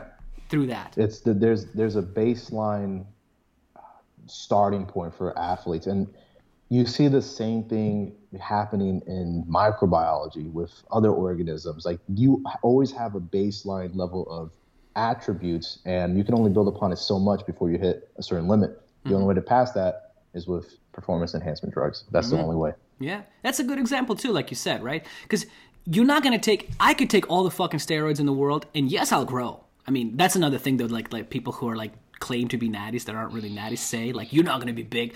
Like no, bro, I'll be big. I'll grow. Like mm-hmm, I'll ruin mm-hmm. my liver. I'll ruin everything in my body, but I'll grow. But I'm still not gonna be Ronnie Coleman. You know what I mean? Like it's not Yeah. gonna change. I, you still have to be born Ronnie Coleman, and then add all that other insane shit that they do, and then Yeah. that's how you become, you know, the elite of the elite. Do you know what I mean? Does that make sense? Yes, yeah, absolutely right. You could explain that in the, for example, everybody has a different set of genes that gets translated, and whatever level that those genes get translated, that's basal transcription or the baseline level that those genes translate. And some people, like Ronnie Coleman, will have genes that are increasing in translation of myostatin inhibition, mm-hmm. and so he mm-hmm. works on muscle more effectively than somebody else that doesn't have that same level of transcription or translation, and that can be a real determinant factor in will you have success in a sport or not. And in that case, some people like Ronnie Coleman are just born a certain way, like you mentioned, and they have um, a span in which they can increase their, their strength and their size so much that it seems abnormal, but to them was actually within their Yeah. their framework. Like it was possible for them. Yeah. And you've worked with clients. So have you noticed that? Like I've definitely noticed that. You know, I have clients that you fucking I give them the same workout. You know, I to give two different clients similar workouts. One guy just blows up like a fucking balloon. You know what I mean? And another guy, I have we have to do sets after sets after sets for him to gain mm-hmm. a little bit of muscle. You know? Yeah. And Yeah. it it you could blame, but then the trainer gets blamed sometimes too, right? So y- you know, it's like. Ugh, people are so different man and it's really crazy how they're different but they're really different because you know I know guys that work out once a week and really do eat a shitty diet and they're jacked i know lots of dudes like that Yeah, yeah. That, I I used to be that way myself. I've always had abdominals. I never had to work my abs out, but hmm. See there we go. perfect example. I'm the complete opposite bro. I had i was doing 250 leg raises 250 se- daily daily and running bro. And that i just the worst you know my dad is a musician my mom was a school teacher like just the worst genetics ever. So like I, I i'm not a muscle mass monster. For me to Right. you know the best shape i was ever in i had to lift six days a week eat so much that i was like just Mm-hmm. disgusted by it you know like I, I know that's not me i would never be a physique competitor i'm just it's not my not the way i'm built you have you have other strengths. Like I'm sure you're strong as fuck, and you probably lift more than most people your size and Yeah, weight. that's true. Yeah, so that's but but physique wise, it's terrible. You know, like I see your you sitting right here, your fucking big bicep peaks already peeking out. Do you know how many curls I had to do just to get him to look a little shapely? Like it's insane. You know. now legs, for example, for me, like legs, that's one of you know my strong suits. Like I'll squat once a week. Yeah, it's right away. You know, I wish it was that way for my arms. Yeah, I, I think most people once they realize that, that's when they start to try different supplements, different routines, different training programs, and you may see some progress and results with them. But once again, it's it's you can I don't want to say it's dependent on genetics because it's not. There's more that goes into it, but mm-hmm. you have a baseline and you have a range of how much you can progress. And usually your progression will always fall within that range. It's only until you've done training for years that you hit the plateau and then you consider different things like maybe SARMs or steroids or whatever else you have in mind. And then that maybe pushes you just a little bit further for such a short period of time. After two to three years, you recoil and you're right back where you were. Mm-hmm. So here's an interesting thing to talk about then, because we talked about Peat and we talked about genetics now. Because, you know, in the Peat world, it's sort of kind of like the genetic part is kind of played down, right? It's kind of as if Ray is not even a fan of that whole idea at all, right? Do you know what I mean? Like, does that, I could understand why. yeah. I definitely, I think Kyle's also not too much of a fan of genetics. I mean, I could explain probably as best as I believe their perspective on why, and it definitely is true to an extent. But certain conditions, um, for example, severe immunodeficiency, you can't escape that. If you don't take care of that and you don't do a bone transplant for immune, immune cells, you're going to die within two years. And that's a true genetic disease that can't be overcome. Down syndrome is another one. You have 20, uh, 321 chromosomes. You're, there's no escaping it. You're going to have Down syndrome unless you take out the chromosome before um, the baby's born, which is going to be exceptionally difficult to do. So those th- there's true genetic diseases. Yeah. But I, I think both uh, Ray and Kyle, I believe that the way they see it is once you're born, the genes that you have don't just determine what's going to happen to you. And there's a whole list of reasons why that is. Yeah, well, you know, we'd have to bring on Kyle here because um, we, we, maybe we'll get a three-way threesome going with you guys one of these days. We'll get that. We'll make that happen. Um, Kyle, I I don't want to speak for him, but um, um, I don't think he agrees with everything on Ray Peat as far as the genetic stuff. Um, we'll we'll talk about it maybe in another time. Um, Yeah. yeah, because you know, is it? Do you think it's sort of like that super, super, super simplified um, analogy of you know genetics? Genes are the guns, right? And then your epigenetics is the one that loads Right. the gun. Do you think it's? I mean, it kind of applies. Do you think that's fair to say? Tough So questions. have, have you ever heard or has anybody talk to you about something like RNA splicing? Does that sound familiar? yeah, but I'm not an expert, so let us know. So, you, so you have a set of genes, right? That really genes are just chemical compounds that are linked together by hydrogen bonds. That's it. The same chemical compounds like the nucleotide adenine, you're going to find it in vitamin B2. You're going to find it in vitamin B3. You're going to find it in ATP. It just so happens that the body decided to use one of these uh, compounds as a basis for the DNA. And a genes is basically just a segment of DNA that's making a protein. But when, when the body decides to make the protein from the gene, it has to make first RNA. And from that, the RNA can undergo a ton of different processes that people really don't mention because it's complicated. One of the processes with RNA is called RNA splicing, where it literally, imagine the, the pen is the RNA, it'll cut itself into different segments. And that leftover segment can be uh, it could be a red color, a green color, a blue color. And it's the same piece of RNA with the same protein that it's encoding, but because of the RNA splicing type, it'll make isoforms. And for example, uh, one example is troponin, the protein has different isoforms, 60 different kinds. And so you can have the same exact protein, with 60 different kinds of overall forms it takes. And each form can have a specific niche in the body in which it activates certain certain pathways or it, it increases certain factors in the body. And that itself changes the whole genetics um, is the is the gun, and then epigenetics is the the environment plays a role into it because right away that happens by itself. No epigenetics is involved. There's no regulatory factor involved. It's usually just as as in need basis. What the body needs, it'll produce. So like when when somebody does though the basic 23andMe spit test thing, right, and sends it in, and then you get all these little codes and numbers for genetics and stuff. What what is that that they're testing for? What is that exact thing? So I never really even paid attention to the 23andMe because I knew that some of it just isn't true. Like Oh. they'll put a, a gene on there, Yeah. um, and if you have that gene, if you're heterozygous, homozygous, they'll say that you have a higher chance of condition X happening. But But The this is this is them like from seeing studies with people that have this gene, and it's just a it's just that same ve- vegan uh, vegetarian versus meat eater thing, right? Like I'm saying, they're just like, oh, this one is associated with people that do this. Is that kind of what's go. happening there? Okay. and the way that they associate it is usually with genetic defects.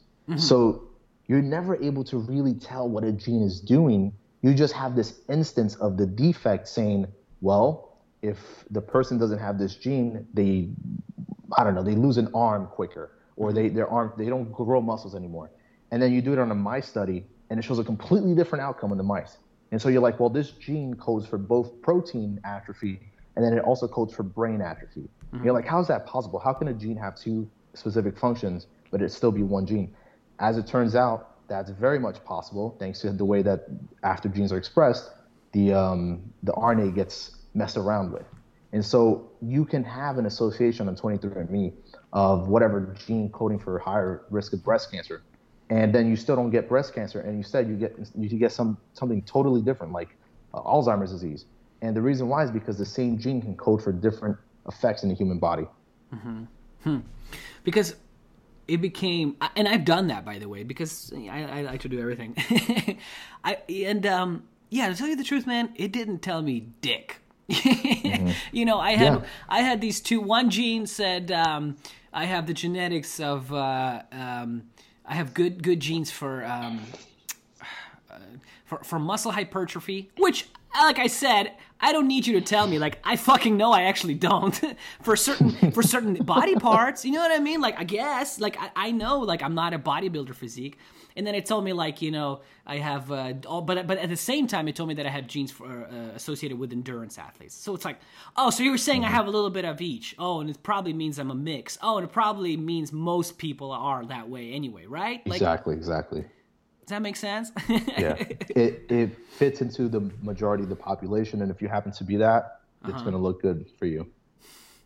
So you're not a fan of taking those ancestral and 23andMe's? No. uh, uh, Not not at all, yeah. No, so what what how do you go about you know let's say you're working with a client and he wants to you know optimize his health how, what do you do do you do blood tests do you do hair mineral analyses or not really or do you I, I t- like to use Uh-huh. I like to use the body as a blueprint, and I believe this is something that Ray discusses as well because you can have things show up normal on a blood test, you can have things show up normal on a urine analysis test or whatever test that they decide to do when things clearly are not going right. And because of that, it's better to have the person describe what symptoms they may be facing or their history, which plays a huge role into why these symptoms present in the first place.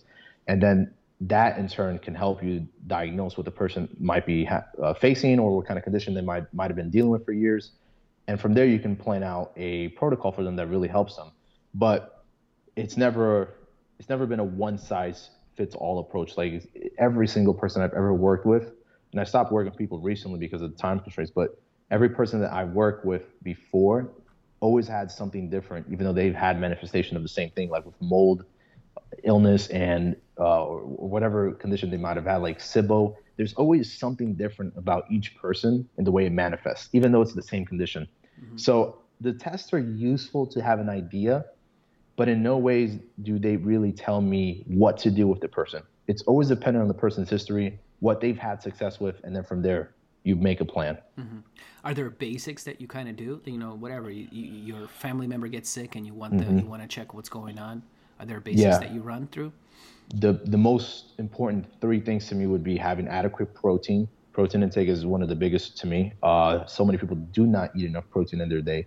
Lowering stress levels as much as possible, and then trying to mitigate as much as you can when it comes to environmental toxins. Never will be 100%, but because they're so ubiquitous and you're always around something that's affecting your health, usually this plays a larger role than even food or anything else that they might have in mind.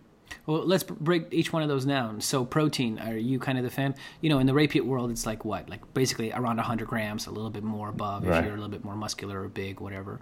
Is that fair, you think? Or Yeah, I, I always say you don't want to be below 100 grams, no matter your weight, your size, whatever it may be, unless you're like four foot 5 mm-hmm. That's which is extremely unlikely. But you need protein, and it's better to see it from a cellular perspective. It's not just about protein to build muscle or whatever. It's because every single process in your cell is out of or depends on protein. Enzymes are protein.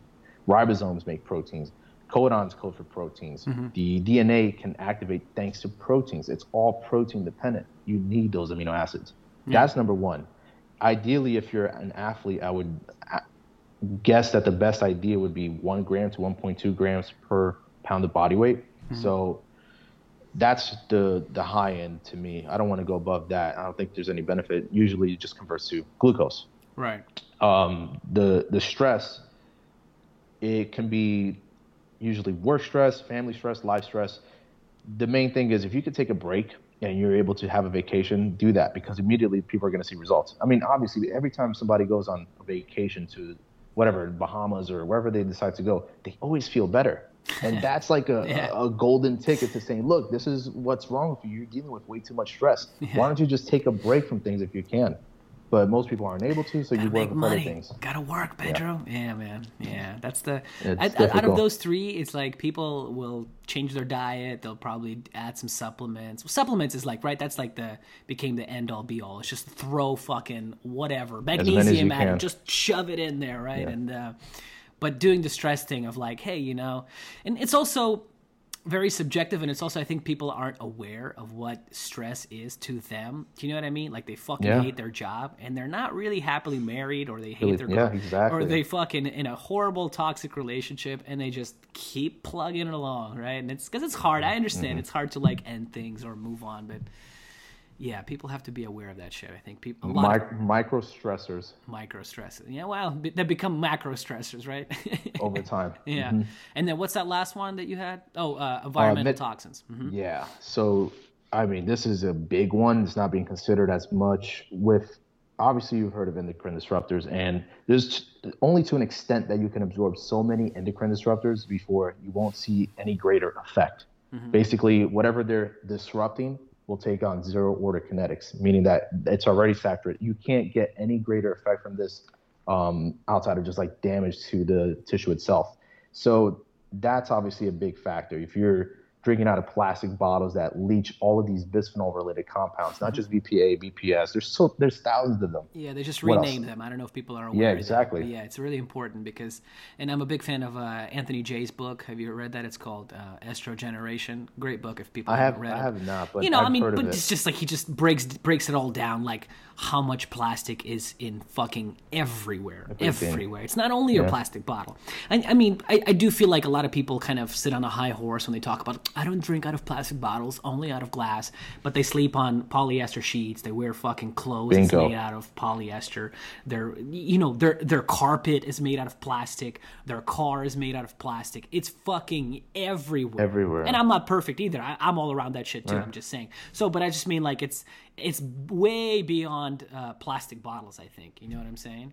Yeah, you're absolutely right. The, even the house, like the tiles that they have in, in this this apartment that I'm in, they coat it with something to uh, prevent any damage to it. That's off gassing chemicals. You, you don't notice it until you step out of your house for a couple of hours, and then you come back in, and there's this residual scent in your house. It's like, oh, now I smell it. It's everywhere. Yeah. You can't get away from environmental toxins. The thing is, you mitigate it. One of the ways you mitigate it is obviously leaving your door open, letting fresh air come in, utilizing binders because they will um, covalently bond to these molecules, get stuck, and they'll be carried out of your body.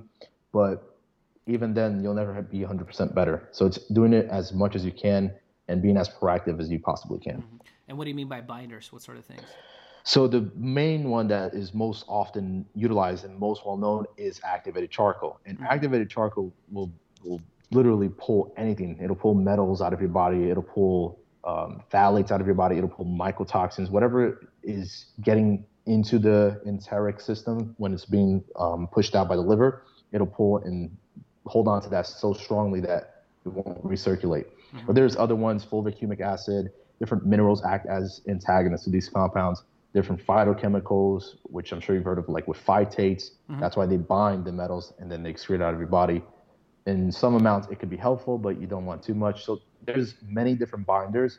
Whatever covalently bonds to the, the toxin itself and gets it out of your body without recirculating is a binder. Mm-hmm. Well, you know, activated charcoal has been sort of ruined for me and a lot of people by David Asprey, or as I like to call him, David As- Asshole. Um, how much experience have you had with that? Do you do you take that on a regular basis? No, no. This is just to state like this is the most common one, the most well known one. Mm-hmm. I don't think you want to be taking activated charcoal for unless you had some right. major problem. That's what I've like, heard. Yeah. Because it, it, takes away from your mineral stores. It makes your gut all messed up. It, it destroys the microbiome in some sense. So you get some results that, yeah, you got the thing you're trying to get rid of, but look at these other effects. You become copper deficient, anemic. You've become low in zinc. You are now having issues digesting proteins or mm-hmm. dairy. And one of the reasons why is just overuse of charcoal. Mm-hmm.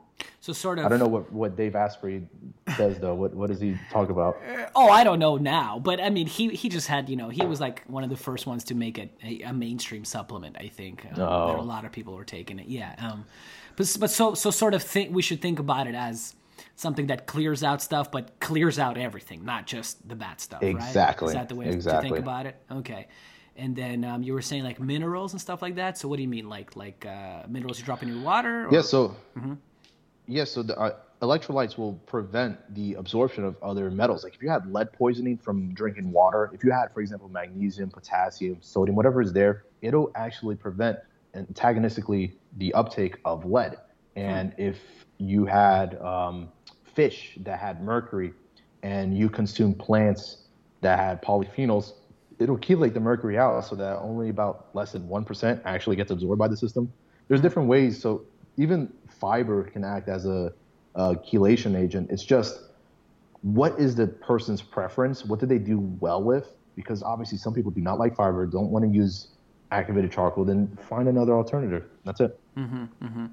So, is there anything supplement wise that you take regularly? You know, or maybe day to day, or at least commonly during the week? Commonly, definitely niacinamide.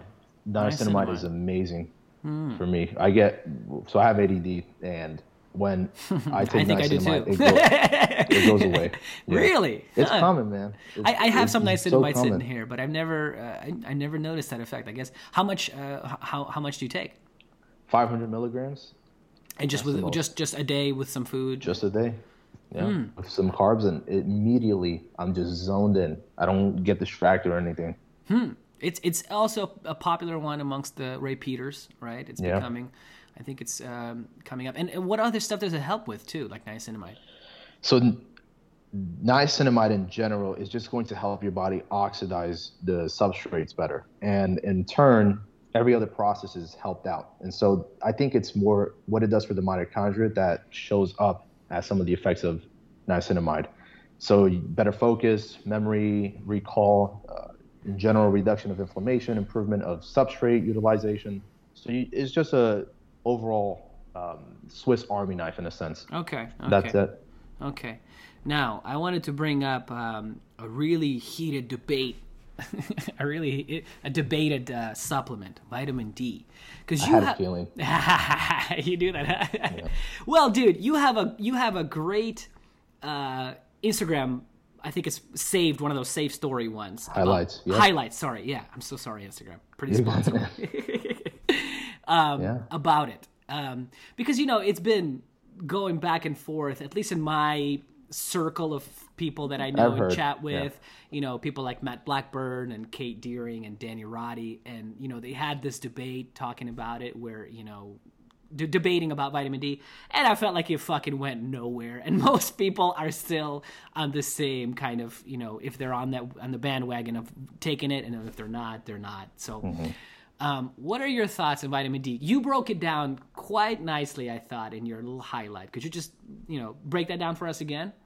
Sure. So, vitamin D. So I know Matt calls it the steroid D. So I could call it that, whatever works. But I'll I'll explain each process one by one. UV light is damaging if in excess. Your body has the 7 dehydrocholesterol. UV light hits it, it causes what's called a pericyclic ring opening reaction. Basically, the cholesterol ring will open. Mm-hmm. Once it opens up like this, that's what you call steroid. Mm-hmm. steroid is able to interconvert from itself into cholesterol. Mm-hmm. And so there's this reaction in which if you have too much vitamin D, it'll actually convert back to cholesterol, and so you'll never have a toxicity issue.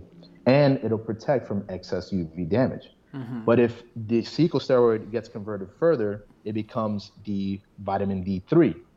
That is the one that most people supplement. Mm-hmm. Then it goes into the liver, it gets hydroxylated at the 25th carbon. So you have carbon 1, 2, 3, all the way to carbon 25, and then you add a OH group, oxygen, hydrogen. That's called hydroxylating. And once that happens, you have 25 hydroxy vitamin D. That is the one that I believe Matt calls the storage form. Mm-hmm. And it's true, it's stored in your body, it's not really an active form. Once it gets brought to the kidneys, it gets hydroxylated again at the first carbon. And so you have 1 25 dihydroxy vitamin D. That is the active form. That's the one that produces antimicrobial peptides, calcitriol, calcitonin, all of those different mm-hmm. vitamin D related proteins. And just to pause you right there, the active yeah. versus the in the storage form. When, yeah. when they're testing, when they, when you go to a doctor and they taste, test your vitamin D, what are they testing for? Which one? Usually, it's the 25 hydroxy, and if somebody is sick and they have para, uh, parathyroid hormone or any kind of excess calcium, they'll usually test 125, but it's not often. Not what they mostly test is the 25 hydroxy storage form, the storage not form, form, not the active form. And the active exactly. form means what? Like it's all it's in your. Explain what that means. Uh-huh. Basically, the 125 is what gets brought around to the cells, mm-hmm. so that once it binds to the receptor, it triggers genomic changes, tells your genes to activate unique peptides for killing microbes, for increasing calcium inside of the, the circulatory system for liberating calcium from the bones and from your teeth, and so you get demineralization. Mm-hmm. That's what 125 is doing. The 25 hydroxy gets stored in adipose tissue, fat mm-hmm. cells, or in immune cells, so that mm-hmm. when they face a microbe, it activates, and then you get a antimicrobial peptide. Can you test for the active form? Is that yeah. what you were saying? Yeah. You can, but your doctor yeah. won't usually do it. He'll test for the storage Not likely. form. So, really, exactly. so then if you really want to get into the weeds with vitamin D, if you're really curious about it, probably because you could, you know, here in California, you can do you can do um, what do they call it? Um, direct labs. You can just go and get a test yourself. You know, mm-hmm. you can just get. You don't have to ask your doctor's permission or whatever. Um, you can test for both. You're saying probably right, and yes, that'll be you a, can. a better way of looking at your levels. Do you recommend people? Do you think people should be doing that, or not even that? Oh. Nope, be- unless they were sick, unless Ooh. they had high calcium in their blood, unless they had high phosphate, then you would want to check 125. Mm-hmm. And you want to check 25 because sometimes if you have over 150 nanograms, usually that's telling you that you have way too much active as well. Hmm. That's really it. There's a, a, sweet spot when it comes to vitamin D, just like the Goldilocks zone for any mineral, vitamin, nutrient. There's a certain amount you want. 70 nanograms seems to be the best amount for storage form. And then you want the, the 125 to be low because high amounts will start bringing calcium into the body, calcify different tissues. Mm. That's going to be difficult to take care of. So and, and that that's that range is usually um, you know from 25 I think now, right? Yeah, is that where it yeah. starts to like mm-hmm. to 45 or I don't know. Yeah. I don't know what the end range is. But I do know that, you know, your doctor will tell you you're fine if you're around 25 or a little above there, right? Yeah. And the optimizing people will tell you that you want to be around 50 or then there's some cycles out there like um, that guy that was on uh, Rogan's podcast, the um, traumatic brain injury doctor. I can't remember his name. I'm sure people will know it, but um, he he's like he recommends you being above 75, and he supplements like 10,000 IU's a day. He does like an insane. I do that. Yeah, I mean, it doesn't sound good to me either. Mm-hmm. But then he also because he also talks about how he um, t- takes calcium, also blah blah blah. You know all that stuff. Andrew Huberman. No, no, it's an. Um, if you I'll look it up in a second here. Yeah. It, it's um he did um he he was here for a while. Um he was doing he was working with guys who have CTE. Um fucking god. Robert Sapolsky? No, no, no, no, no, no, mm. no. Although that guy, we can talk about that guy. That guy is an interesting guy. Dr. really Mark is. Gordon. Dr. Mark Gordon. Dr. Oh, I have no Gordon. idea who that is. Yeah, yeah. You you could. Well, I'd be curious. You know, you should check it out, and then maybe you can make a post about it or something, or let us know, and we'll, we'll share about it too. I'd be write curious your thoughts on it. Yeah, Dr. Mark Gordon, um, and he does a shitload of vitamin D, and he's like the the one. Yeah. Um, so so are you kind of on the side of don't supplement it then, or what?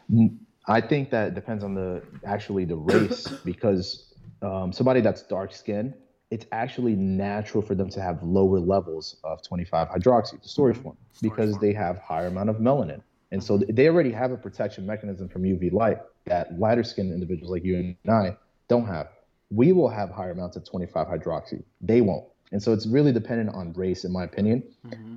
But one way that you can really tell is if you have demineralization of your teeth, do you need vitamin D? Because that could be a surefire way. If you're having too much cavities, maybe you need vitamin D and obviously vitamin K2 to bring it up to the mm-hmm. proper tissue. Mm-hmm. If you have, uh, if you broke a bone or if you, you decided you were going to skateboard one day and all of a sudden you fell and you, you just really felt like it destroyed your shin or you hurt your elbow and you're not healing properly, likely you don't have enough calcium. You need vit- vitamin D. So mm-hmm. it's it's always an as need basis. And I don't like that they measure serum because vitamin D is a fat soluble vitamin.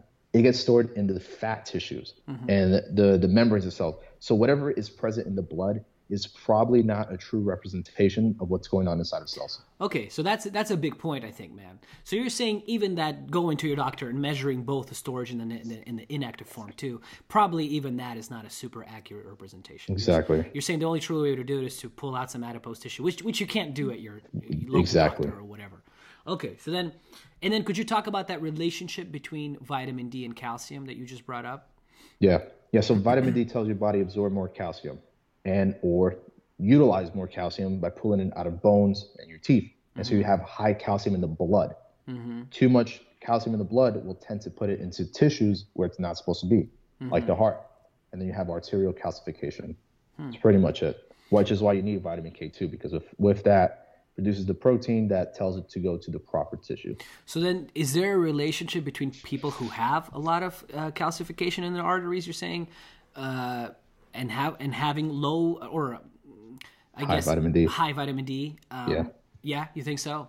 Yeah, there there definitely is. I, I know, man, it's been a long time, but there was a study that looked at vitamin D and saw worse outcomes because of the calcification.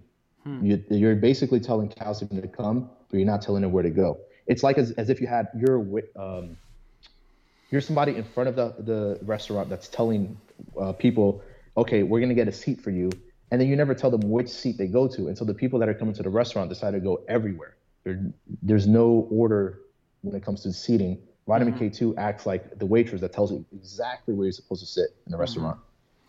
So now let's like bring it full circle because you know in the Ray Peat world, it's really popular to uh, consume a lot of calcium. He, he's a big fan of calcium, right, for everything. Um, if you were to do that, does that increase the chances of you of that happening also of uh, calcification happening, or is that a complete different mechanism that's happening there when you're consuming it through diet? It it definitely does, but I know Ray is so adamant about K2 and as well as Danny that I never see anybody having an issue with it. But if they didn't know better and they didn't consider K2, absolutely, it could. Hmm. So then going, I, I don't know what's his current recommendation because you know it changes things sometimes. Um, But somewhere around two quarts of milk. How much calcium is that? Do you know? I can I can Google it here real Uh, quick. I think it's past two a thousand to two thousand milligrams of calcium. Yeah. Do you think that's a that's enough? Do you think that's too much? Um, I think that's within the range. Usually, 700 to 1,000 milligrams is what usually somebody want. But what I believe the argument is is that people get too much phosphate in their diet, and it's very true. You, usually, when you eat muscle meat and all of the other um, foods like legumes, or if you were to eat grains, breads, you're going to get a lot of phosphate. You need the calcium to circumvent the effects of phosphate. And so that's probably why Ray recommends it. okay. So yeah, like well, like all things, you have to you can't just pinpoint one thing right without looking at the whole picture. So That's it's okay. So then, um, okay, do you supplement vitamin D? Are you not a fan? No, No, no, you don't not give a at fuck all. I, about it. I Right? used to, I used to, but No, especially in Florida, man. There's no need for me. Right. Now, what if you were living in Vancouver around a bunch of her- heroin addicts and uh, what, think, Maybe. yeah. Oh man, it's it's such a tough. So, how would you go about it? Let's say you had uh, some symptoms that you were feeling like shit. Would you? I would probably get a vitamin, uh, a vitamin D, a UVB lamp instead. Ah, ah. A tan- would a tanning what I would would a tanning bed bed do similar or not even close? So the that reaction I mentioned with the cholesterol converting to secosteroid, it only happens with UVB. So all you really need is UVB. But a tanning bed does have that too, right? I think it also has UVA and UVC, and the UVC is what can be really damaging. Those are the inflammatory highly ones. ionizing. Yeah, Yeah, yeah, yeah. Those will those will make you tan though, right? That's the. I'm just yeah. yeah, Okay. exactly. So UVB light. Okay, so so you would, so you're, you know, you're you're go, steering away from the because Ray Peat still recommends vitamin D to most people. I think all, all the rubbing it on the skin, which of course, right, that that you're gonna soak up way less um, than if you're supplementing it Yeah, orally. that's true. Okay, um, interesting. And then uh, you know you brought up the UVB lamp. How about uh, red light therapy? Are you a fan of that stuff, or do you think it's Yeah, yeah. overrated, or do you? What are your Have- honest thoughts? So I never really got into red light until I started listening to Jack Kruse, and do you, I'm sure you've heard of Jack Kruse, yeah, right? yeah, yeah, yeah. Jack is like the, complete, the complete opposite of Ray, but he has some very interesting perspectives, and he knows what he's talking about because even to this day, having done some higher level courses in, in physics and related to uh, how biology works with physics, he's absolutely right about a lot of things. For example, he talks about infra- infrared light being the key to how life started on this planet. And in fact, most of the reactions in the prebiotic times that scientists believe have happened are thanks to UV light and infrared light. Without those two wavelengths of light, most of the reactions that gave rise to life probably would not have happened. We know that mitochondria respond pretty well to UV, uh, to uh, infrared light, and it has to do with the electron transport chain. Those complexes there will absorb some of the infrared light, different wavelengths as well, but mostly infrared, and it'll increase the shuttling of the electron through the transport chain. What you get is more ATP in return. So red light is really beneficial in multiple ways. Yeah, yeah. That's that's the one big keynote they, they promote a lot, right? Is you just get more ATP. So that, that's that's true. That seems like it's a it's a real thing. Yeah, it, it the mechanism is difficult to explain, especially because it requires higher level physics that I don't fully understand yet. But from what I can explain, the transport chain basically acts as a capacitor. It absorbs and holds electrical energy. And to an extent, any aberrations there can cause reactive species to form. Mm-hmm. But with infrared light, the I guess because it's a, a longer wavelength, it's not as ionizing. Like UV light is faster wavelengths, whereas infrared's much longer, and so there's less energy leakage. It allows the body to transfer those electrons more effectively in the, the hmm. electron transport chain.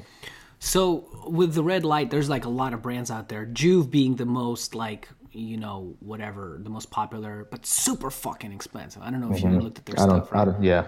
It's like Fuck that. thousands of dollars. Yeah, it's like thousands of dollars, and it does look cool. I mean, it has the best looking look. There's other brands like, nonsense. like. Yeah, you think it's just it's just a marketing tool, right? It just looks Yeah. really good. And um, okay, okay. So what about then just using like a lot of people do, which I have a bunch of, but I don't know how. I'm I'm not super hip on all the um, you know all the physics stuff with because I'm not sure how how much um, one of those uh, chicken coop kind of uh, lamp things if it's strong enough to emit enough red light. You don't think so either, huh? No, it depends on what it, it should give you the exact amount on the back of the bulb or in the back of the the the lamp itself. Usually, it's like 220 uh, watts. Watts Usually 250. what you- it's 250. So I know that. 250. So that that's still pretty high compared to most of them. And then you would want to check the irradiance and how much energy is being put out in a, a span of six inches and then 12 inches, because that's really what matters. Is is that energy traveling far enough into your tissue? Because if it's not, you're not going to get any effect. The sun has such a high radiance that you're always going to get an effect from the sun when it comes to red light, which is why I always tell people just go out in the sun. Don't worry about the Easy solution. U- the- exactly. Yeah, yeah. And you have you have every part of your body covered when it comes to the sun. Easy solution. There we go. I, I love that, bro. That you that you brought that Yeah. up because I, I'm a big fan of stuff like that. Practical things. You know, I can tell you a thousand little tiny things that you could do that you won't, and then it's like, what is the point even? Okay, that's a you know a, a great thing. Ah, because so if you were living in a shithole place like Vancouver, no offense to my people in Vancouver, but it's a shithole. I've been there. I'm just kidding. But um, you would just get instead of even a red light, you would just say get a UVB light. Uh, lamp, um, right, and get, get tan and go outside as much as you can. Still, because you still you're still getting some of that, right? From the- Exactly. right. Even even if you're in the winter, it's not the same, of course, but that'd be the way to go about it. Um, and there are brands that make um, you know a little cheaper uh, red light therapy things, but I don't know. You know, I've, my messing around with them is like you said. I mean, you could feel it when you're really close if you're using one of those Mm-hmm, chicken chicken uh, heat things. But it, you know, I don't know. As far as you go, yeah. Foot away, you don't feel shit. You don't feel shit. Yeah. So you think probably you're not getting strong enough, and you're just sitting there in front of a red light. It looks kind of cool. You're- Maybe it's relaxing, but You're getting some signaling to the brain because the, the light is hitting the eyes. You're able to see the red light. But when it comes to the, the mitochondria throughout your body, probably not. Good, very fucking good point, man. so what else? What other things can you do? What else do you do? We were because we got talking about this um, via environmental, you know, stuff. What other things do you do? How about like uh, mold toxicity and all that? Because that's Yeah. really hip. And I've been there and done that, and I've done all sorts of tests.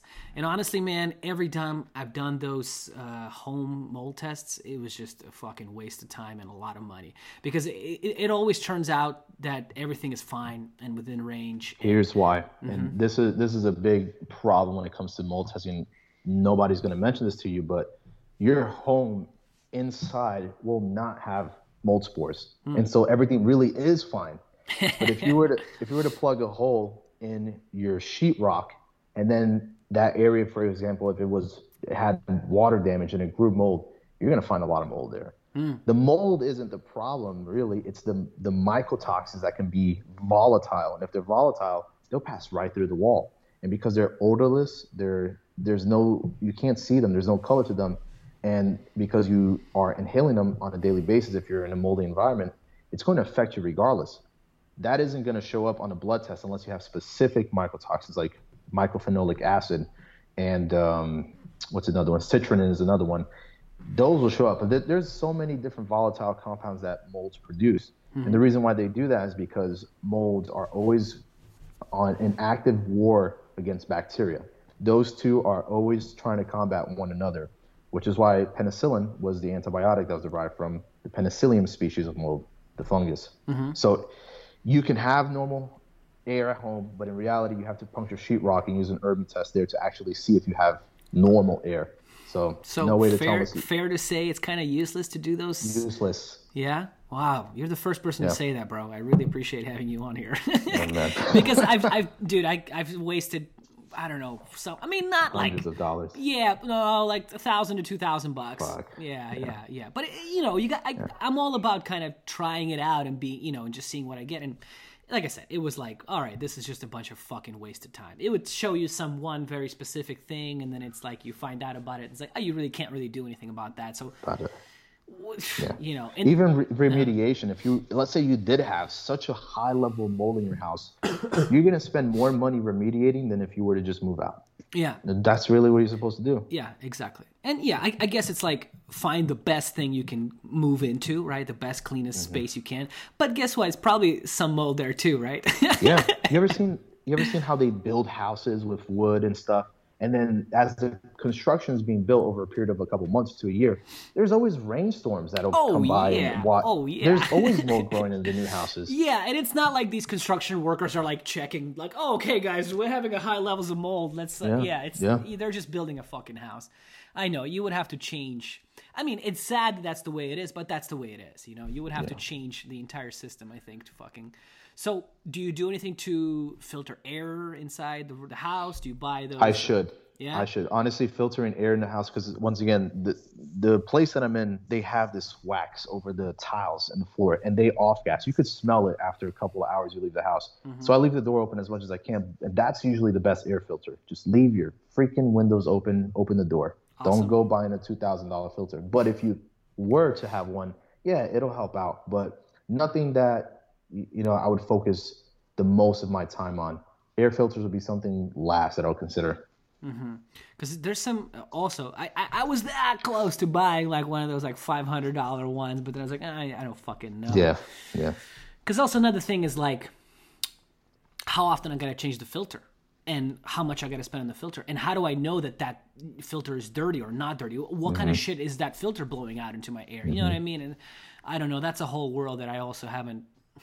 I, Yeah. I, have been, you know, kind of like, ah, careful. Like I don't want to fucking go too deep into it, and then you because know, you you you become basically like the typical mom that's just worried about every single thing that's impacting yeah. a home. Yeah. it's difficult, man. go outside so and and then also in that world another thing is like um, negative uh i ion ion- ionizers right what do they call them air ionizers now or what do they call Yeah, yeah, where they produce negative ions. yeah yeah yeah sort of Yeah. and there, there's there's really small cheap ones which i haven't fucked around with on like Mm-hmm. amazon you just like plug it in but again i don't know how, how much do you know about that world nothing eh? No, it's, it's it. No, I know quite a bit about the whole ion stuff, but it's to me not worth it because guess where you're getting negative ions from?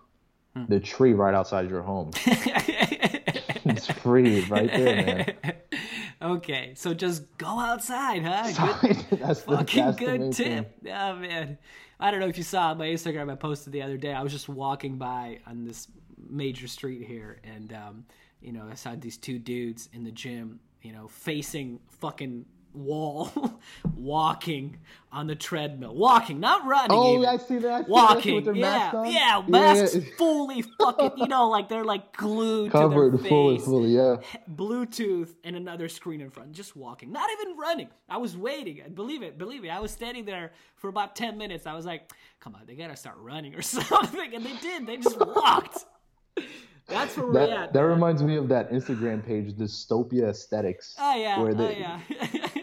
Is pretty much it, man. Ah, dude, that's where we're at. Where we are at.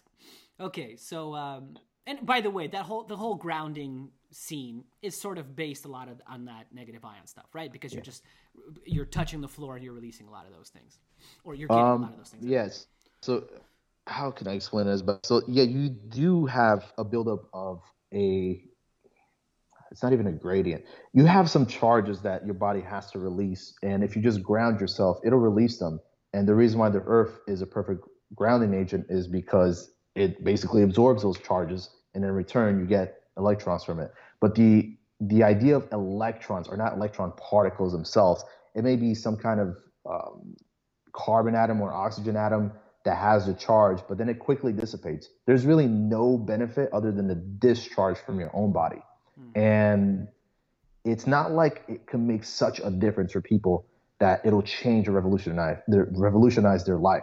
Some people have claimed that just by waking up in the middle of the night when they can't sleep and going outside hmm. after discharging, they feel better and they can go to sleep. Hmm. Some people are just sensitive like that to electro pollution, but I don't think it's as big a concern really as most people make it out to be.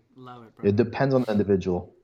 Love it. So then buying uh, two hundred dollar uh, grounding mats No, man, for, don't. their, for their bed. Love it, brother. I was so happy to have you on. I don't know. I don't know. It's just like fuck. And by the way, it's another thing that you got to plug in, right? It's usually that, or it's like this. You're other, already creating, yeah, you're That's what I'm saying. electropollution as you plug in. oh, I, I don't know, man. Uh, we've we've definitely hit a wall with all the biohacking shit, right? Where I feel like I I can't take it anymore, man. I'm just like, oh my god. And I mean, like, I don't even know how, how, how full retard we can go on this. It's just like, it just keeps going and going and going, and I'm like, stop it. Oh my god, man. Okay. That the best one was your video of Rhonda Patrick. Man, I watched that at least twenty times. Dr. Patrick here. Hello, guys. How she opens her mouth. the cadence, the cadence when you did it was exactly on point. And then the Thank you, head twist. Oh Thank man, you, sir. too good. Thank you. yeah, it was fun. It was fun. Well, I also I don't know if people caught on, but like because she does her little um, reels and she like changes every every Yeah, every yeah, bit. yeah. So I just kind of went all over my house and I ended up like in the toilet. I was just like this. is behind behind the the, the leaf that you yeah, get in, yeah, yeah. the Like, little I- tree that you have. Yeah, I walked out of a closet out of, on one of them, so I don't know. Because I just thought it was funny. I was like, why does she just fucking do? Just stay in the same place and just pause it. I don't know. Oh man. All right. so that going good. outside, doing good stuff. Um, and then, well, you brought up EMF stuff like that. How about that? Like, Yeah. you know, basic stuff like turning off your Wi-Fi signal or whatnot. Yeah, that definitely you don't want to be sleeping next to a router. You definitely don't want to be sleeping next to your your um, electric box and the smart meters in the house if you have some. You want to turn off Wi-Fi. Definitely, those things play a role, and to the extent that they play a role, might be minor because the electromagnetic waves that are produced are always interacting with different things, even if they're not mag- magnet- magnetizable. Like the wood table that I have in front of me is to an extent protecting me from the frequency of the phone, the laptop I have in front of hmm. me. And because people are always going to be on digital devices nowadays, there's no escaping it. The best thing you could do is just mitigate it at night and just be outside because the light from the sun that most people forget is an electromagnetic frequency that interacts with other, canceling them out. Yeah, yeah. So it's not a It's that huge simple. concern to you, huh? You're not uh, one of those 5G tower If- kind of people, or are you? I, I, I definitely think that 5G is, is detrimental if you're outside. if you're inside, because it's such a, a sh- it's a sharp frequency, it'll just penetrate maybe the wall and that's it. It can never get to you once you're inside, unless you have a 5G box inside. Then you're you're fucked. But outside, you're usually gonna have a couple of towers in a span of a thousand feet. It will create basically a microwave box. Hmm. You're basically getting microwaved. There's no way around it. It's the what, same what about your phone? Because you know all the new iPhones are they're like all 5G. 5G. Hmm. Yeah. Yeah. So you probably don't. Same thing. Same thing. Mm-hmm. Yeah, so if you're if you're this close, you're getting some of that. The best thing you could do once again is just be outside. Um, those little things that they put on the phone, where they call it a Faraday box. Yeah, it's yeah. not acting like a Faraday cage or box. You need a real cage to actually prevent most of this from happening. There's no getting around it. Hmm, You you never tried one of those? I've had one uh, given to me. I think it was Slint, the company. I mean, you put the phone inside and it no signal. You never fucked around with one of those. So, But I mean, again, it's not I- I think I practical. what you mean. Like you're, well, it's literally Yeah. that meshy kind of fabric thing, whatever they call Faraday. right. You put the phone inside. If you close it, the signal won't go through. You can't call the phone. But it's not very practical because Oh, okay. No, yeah, yeah, yeah. Because well, yeah. that's not the one. I, that's not the one I um. The, the one I'm thinking about is the the sticker that you put on the phone. Oh no You no know, no no no. Yeah yeah oh yeah dude that ain't doing shit. Well I mean Yeah. hey I've been there done that though. I bought I bought those things back in the day too when they just started coming out. I mean this was like Mm-hmm. iPhone two or probably something like that. You know what I mean? This is a long time ago. But yeah or like you know those like crystal chains that are like oh this protects Yeah, me from yeah. EMF I'm like I don't I mean it looks cool. I don't know. I mean whatever but like I, I don't think it works that way does it eh But the the mesh one sounds like it could work, but then it's like, what's the point if you're gonna use your phone? That's what I was saying. Let me let me Google really quick. I think the name of um, of the thing is Slint. Um, Faraday. I Write it know. down. Yeah, Slint phone case or Sling, Sling, Sling. That's right, Sling.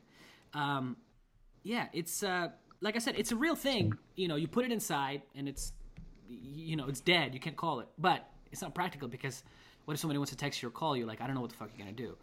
And then, Exactly. and then the thing is like if you don't mind having your phone turned off, just don't take your phone or like don't use your phone. Yeah, th- Mm-hmm. That's so, the that's the difference. It's like there's there's already a solution for you. It's just put it on airplane mode and keep it in a room away instead of buying. I don't know how expensive that might be. See, even that has been debated though, because you, I don't know if you know, like these new phones, like if you turn them off, you're still able to use Find My Phone. You know that there's this new. oh, that's a good point. It's this I didn't new, consider it's this that. new feature that they added. Yeah, new amazing feature, right? Mm. If it's like you turn off your phone, you can still fi- use Find My Phone in case you lose it. Blah blah blah. So it's like okay, so it's still emitting a bit of a signal, or what the fu- How does that fucking work? How's the phone off, but still you can use Find My Phone? Mm-hmm. Then I have no clue. they they probably have some some program or software that turns the phone off, but it doesn't turn off that specific bit of Find My Phone. Hmm. And so that's definitely emitting a signal because otherwise they wouldn't be able to find the location of the phone. So just Yeah, basically, case, though. yeah. The only way to do it is you're saying just stay away from it a bit, yeah. And uh, Yeah, but you're not yeah. super concerned about it. You're not like you ever see um, Werner Herzog. You know who that is? The director. He does these like cool documentaries. Older guy. Well, there's this, it's this kind of a famous documentarian. He did this documentary where he it was all about technology, and he went to this small island in Hawaii, and it's full of people who have moved to this small tiny island of Hawaii because there's no cell towers there at all. Nothing. Nothing. It's just a mm-hmm. small area that they've because apparently these people were like living in the cities or whatever and they were like dying because they were so sensitive to EMF and then they moved there and um you know they, it goes away. it goes away. Now i don't know if it's all bullshit you know or it's in their head but it was quite interesting. And it was Yeah. obviously the people were a little weird you know. I mean living in a tiny little Yeah. place in hawaii.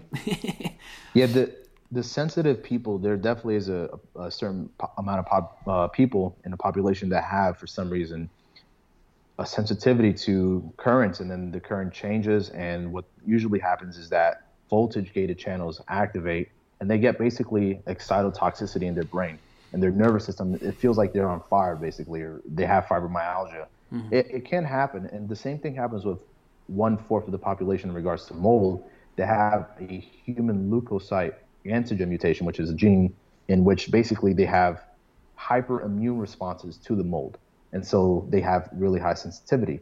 So those people exist, and I'm sure something in relation to like a genetic difference between the people that don't experience pollution um, symptoms from electropollution and then the people that do experience symptoms from electropollution exists.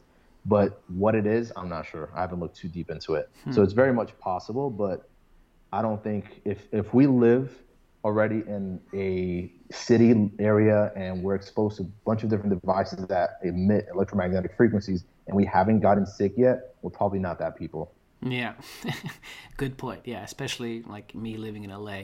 Although I don't know. I mean, I I do know if I stare at a screen for two. I mean, I can't believe people Yeah. work and stare at a screen all fucking day long. I mean, Yeah. I'm so blessed. Seriously, I'm thankful and grateful for it every day that I don't have to do that Mm-hmm. because that sounds like a rough life. Um, but you got to do what you got to do. Sometimes I understand. Um, but yeah, that's probably. I do feel crappy when I do that, but that also could be that I'm just kind of not used to it. Like I don't have any. You know, I, I've never really done that my whole life, so.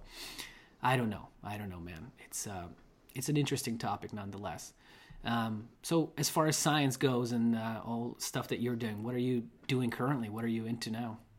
Yeah, so right now I'm finishing my bachelor's in biomedical science, biotechnology. It's basically both together. You get to do a bit of both. And I got really interested in the chemistry and the physics side of things. So what I'm probably going to do, there's some master's programs that I wanted to get into, but to do a really good master's program in like chemistry or biochemistry, you would need a couple of courses that I haven't taken yet.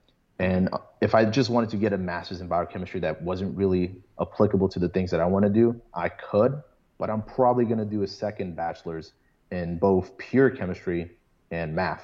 And it'll probably take me two years, which will then allow me to do the things that I really want to do, which is the, the biophysical, biochemical stuff that I find really interesting that Ray Peat talks about a lot, but to really understand what's going on. For example, with Gilbert Ling, the reason nobody understands what the hell Gilbert Ling's talking about That's me. is because it's, it's, it's purely physical chemistry. Yeah. And that is one of the hardest courses to take in chemistry. There's a lot of thermodynamics involved.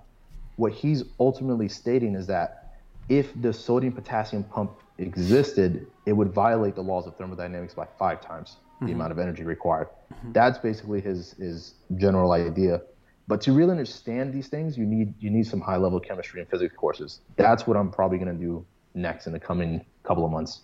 Shit, man. So you're gonna get into some fucking deep waters there. Yeah. So that's the and you want to just continue doing research for now. That's what you're into. Mm-hmm. Definitely. Very cool. I don't, I don't know Gilbert Ling. So whatever happened to the to the documentary? They they kind of released the thing. Of, I don't know.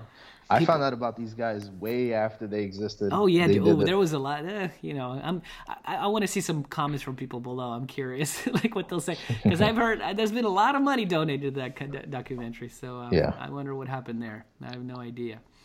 Maybe somebody will put one out again. I don't know. Although At least they they released a Ray Peat one, but I'm interested to see. Um, oh, yeah, the with a piece of cheese of fucking hanging above his lip that they couldn't tell him about. Did you see that Clip? Oh, they no, I didn't. Yeah, I commented that too. it's, it's like, it's, come on, like it was like a little piece of cheese or something hanging Oh. off of the lip, and I'm like, oh, for two hours, like. the Way to funny. paint the master in the wrong light. Yeah, well, you, you know, I mean, you know, he's Ray Peat. He's an interesting fella. Either Right. way. Well, awesome, bro. Yeah, Yeah, yeah. yeah. What are you saying? Oh, I was gonna mention about Ray. Like most people don't know, but the stuff that he he still explains goes above my head at times, goes above many people's head at times. Ray's depth of knowledge is far far greater than most people realize. Mm-hmm. It, it he's. I'm sure this, the coming years will still have things about Ray that we'll revisit and we'll see. Oh, he mentioned this way way ago, but we still don't understand why or what this meant. Now we do. Like he's gonna be some somebody that residually comes up back up in the coming Yeah. decade. I think. I agree. And whether people agree or not, at least you got to give him credit for talking about shit like you know, like like like eating carbohydrates and not eating PUFA, Mm-hmm. Way ahead of his time. It's time. Yeah. Whereas now you have those like you know super popular Instagram accounts that are just like straight up pulling shit from him, and they're just Yeah. Mm-hmm. posting about it and getting you know th- 1000s of likes and blah blah blah. But there you get something like, oh, I've read that somewhere. Oh, Ray Peat said exact that exact same thing, and then they're thing. citing the same references. they never give which is fine. Yeah, you just gotta. I just feel like you gotta give credit because you know in a year or two when they find some other guru. They'll just quote. It'll it. just flip on that. They'll just flip Yeah. and they'll just fucking doing that. So you got to think for yourself. But um, I appreciate you being so uh, honest and, and practical about certain things, even though you're a super knowledgeable fucking guy and you know your shit. Appreciate it, man. So thanks for coming that. onto the show, and uh, I hope we can do it again. And uh, maybe we can get Kyle on here, and I think we guys we guys would uh, have a great chat on here. So maybe we'll do it again come, in the coming uh, weeks or months or whatever. All right, brother. Sounds End good. owning Thank.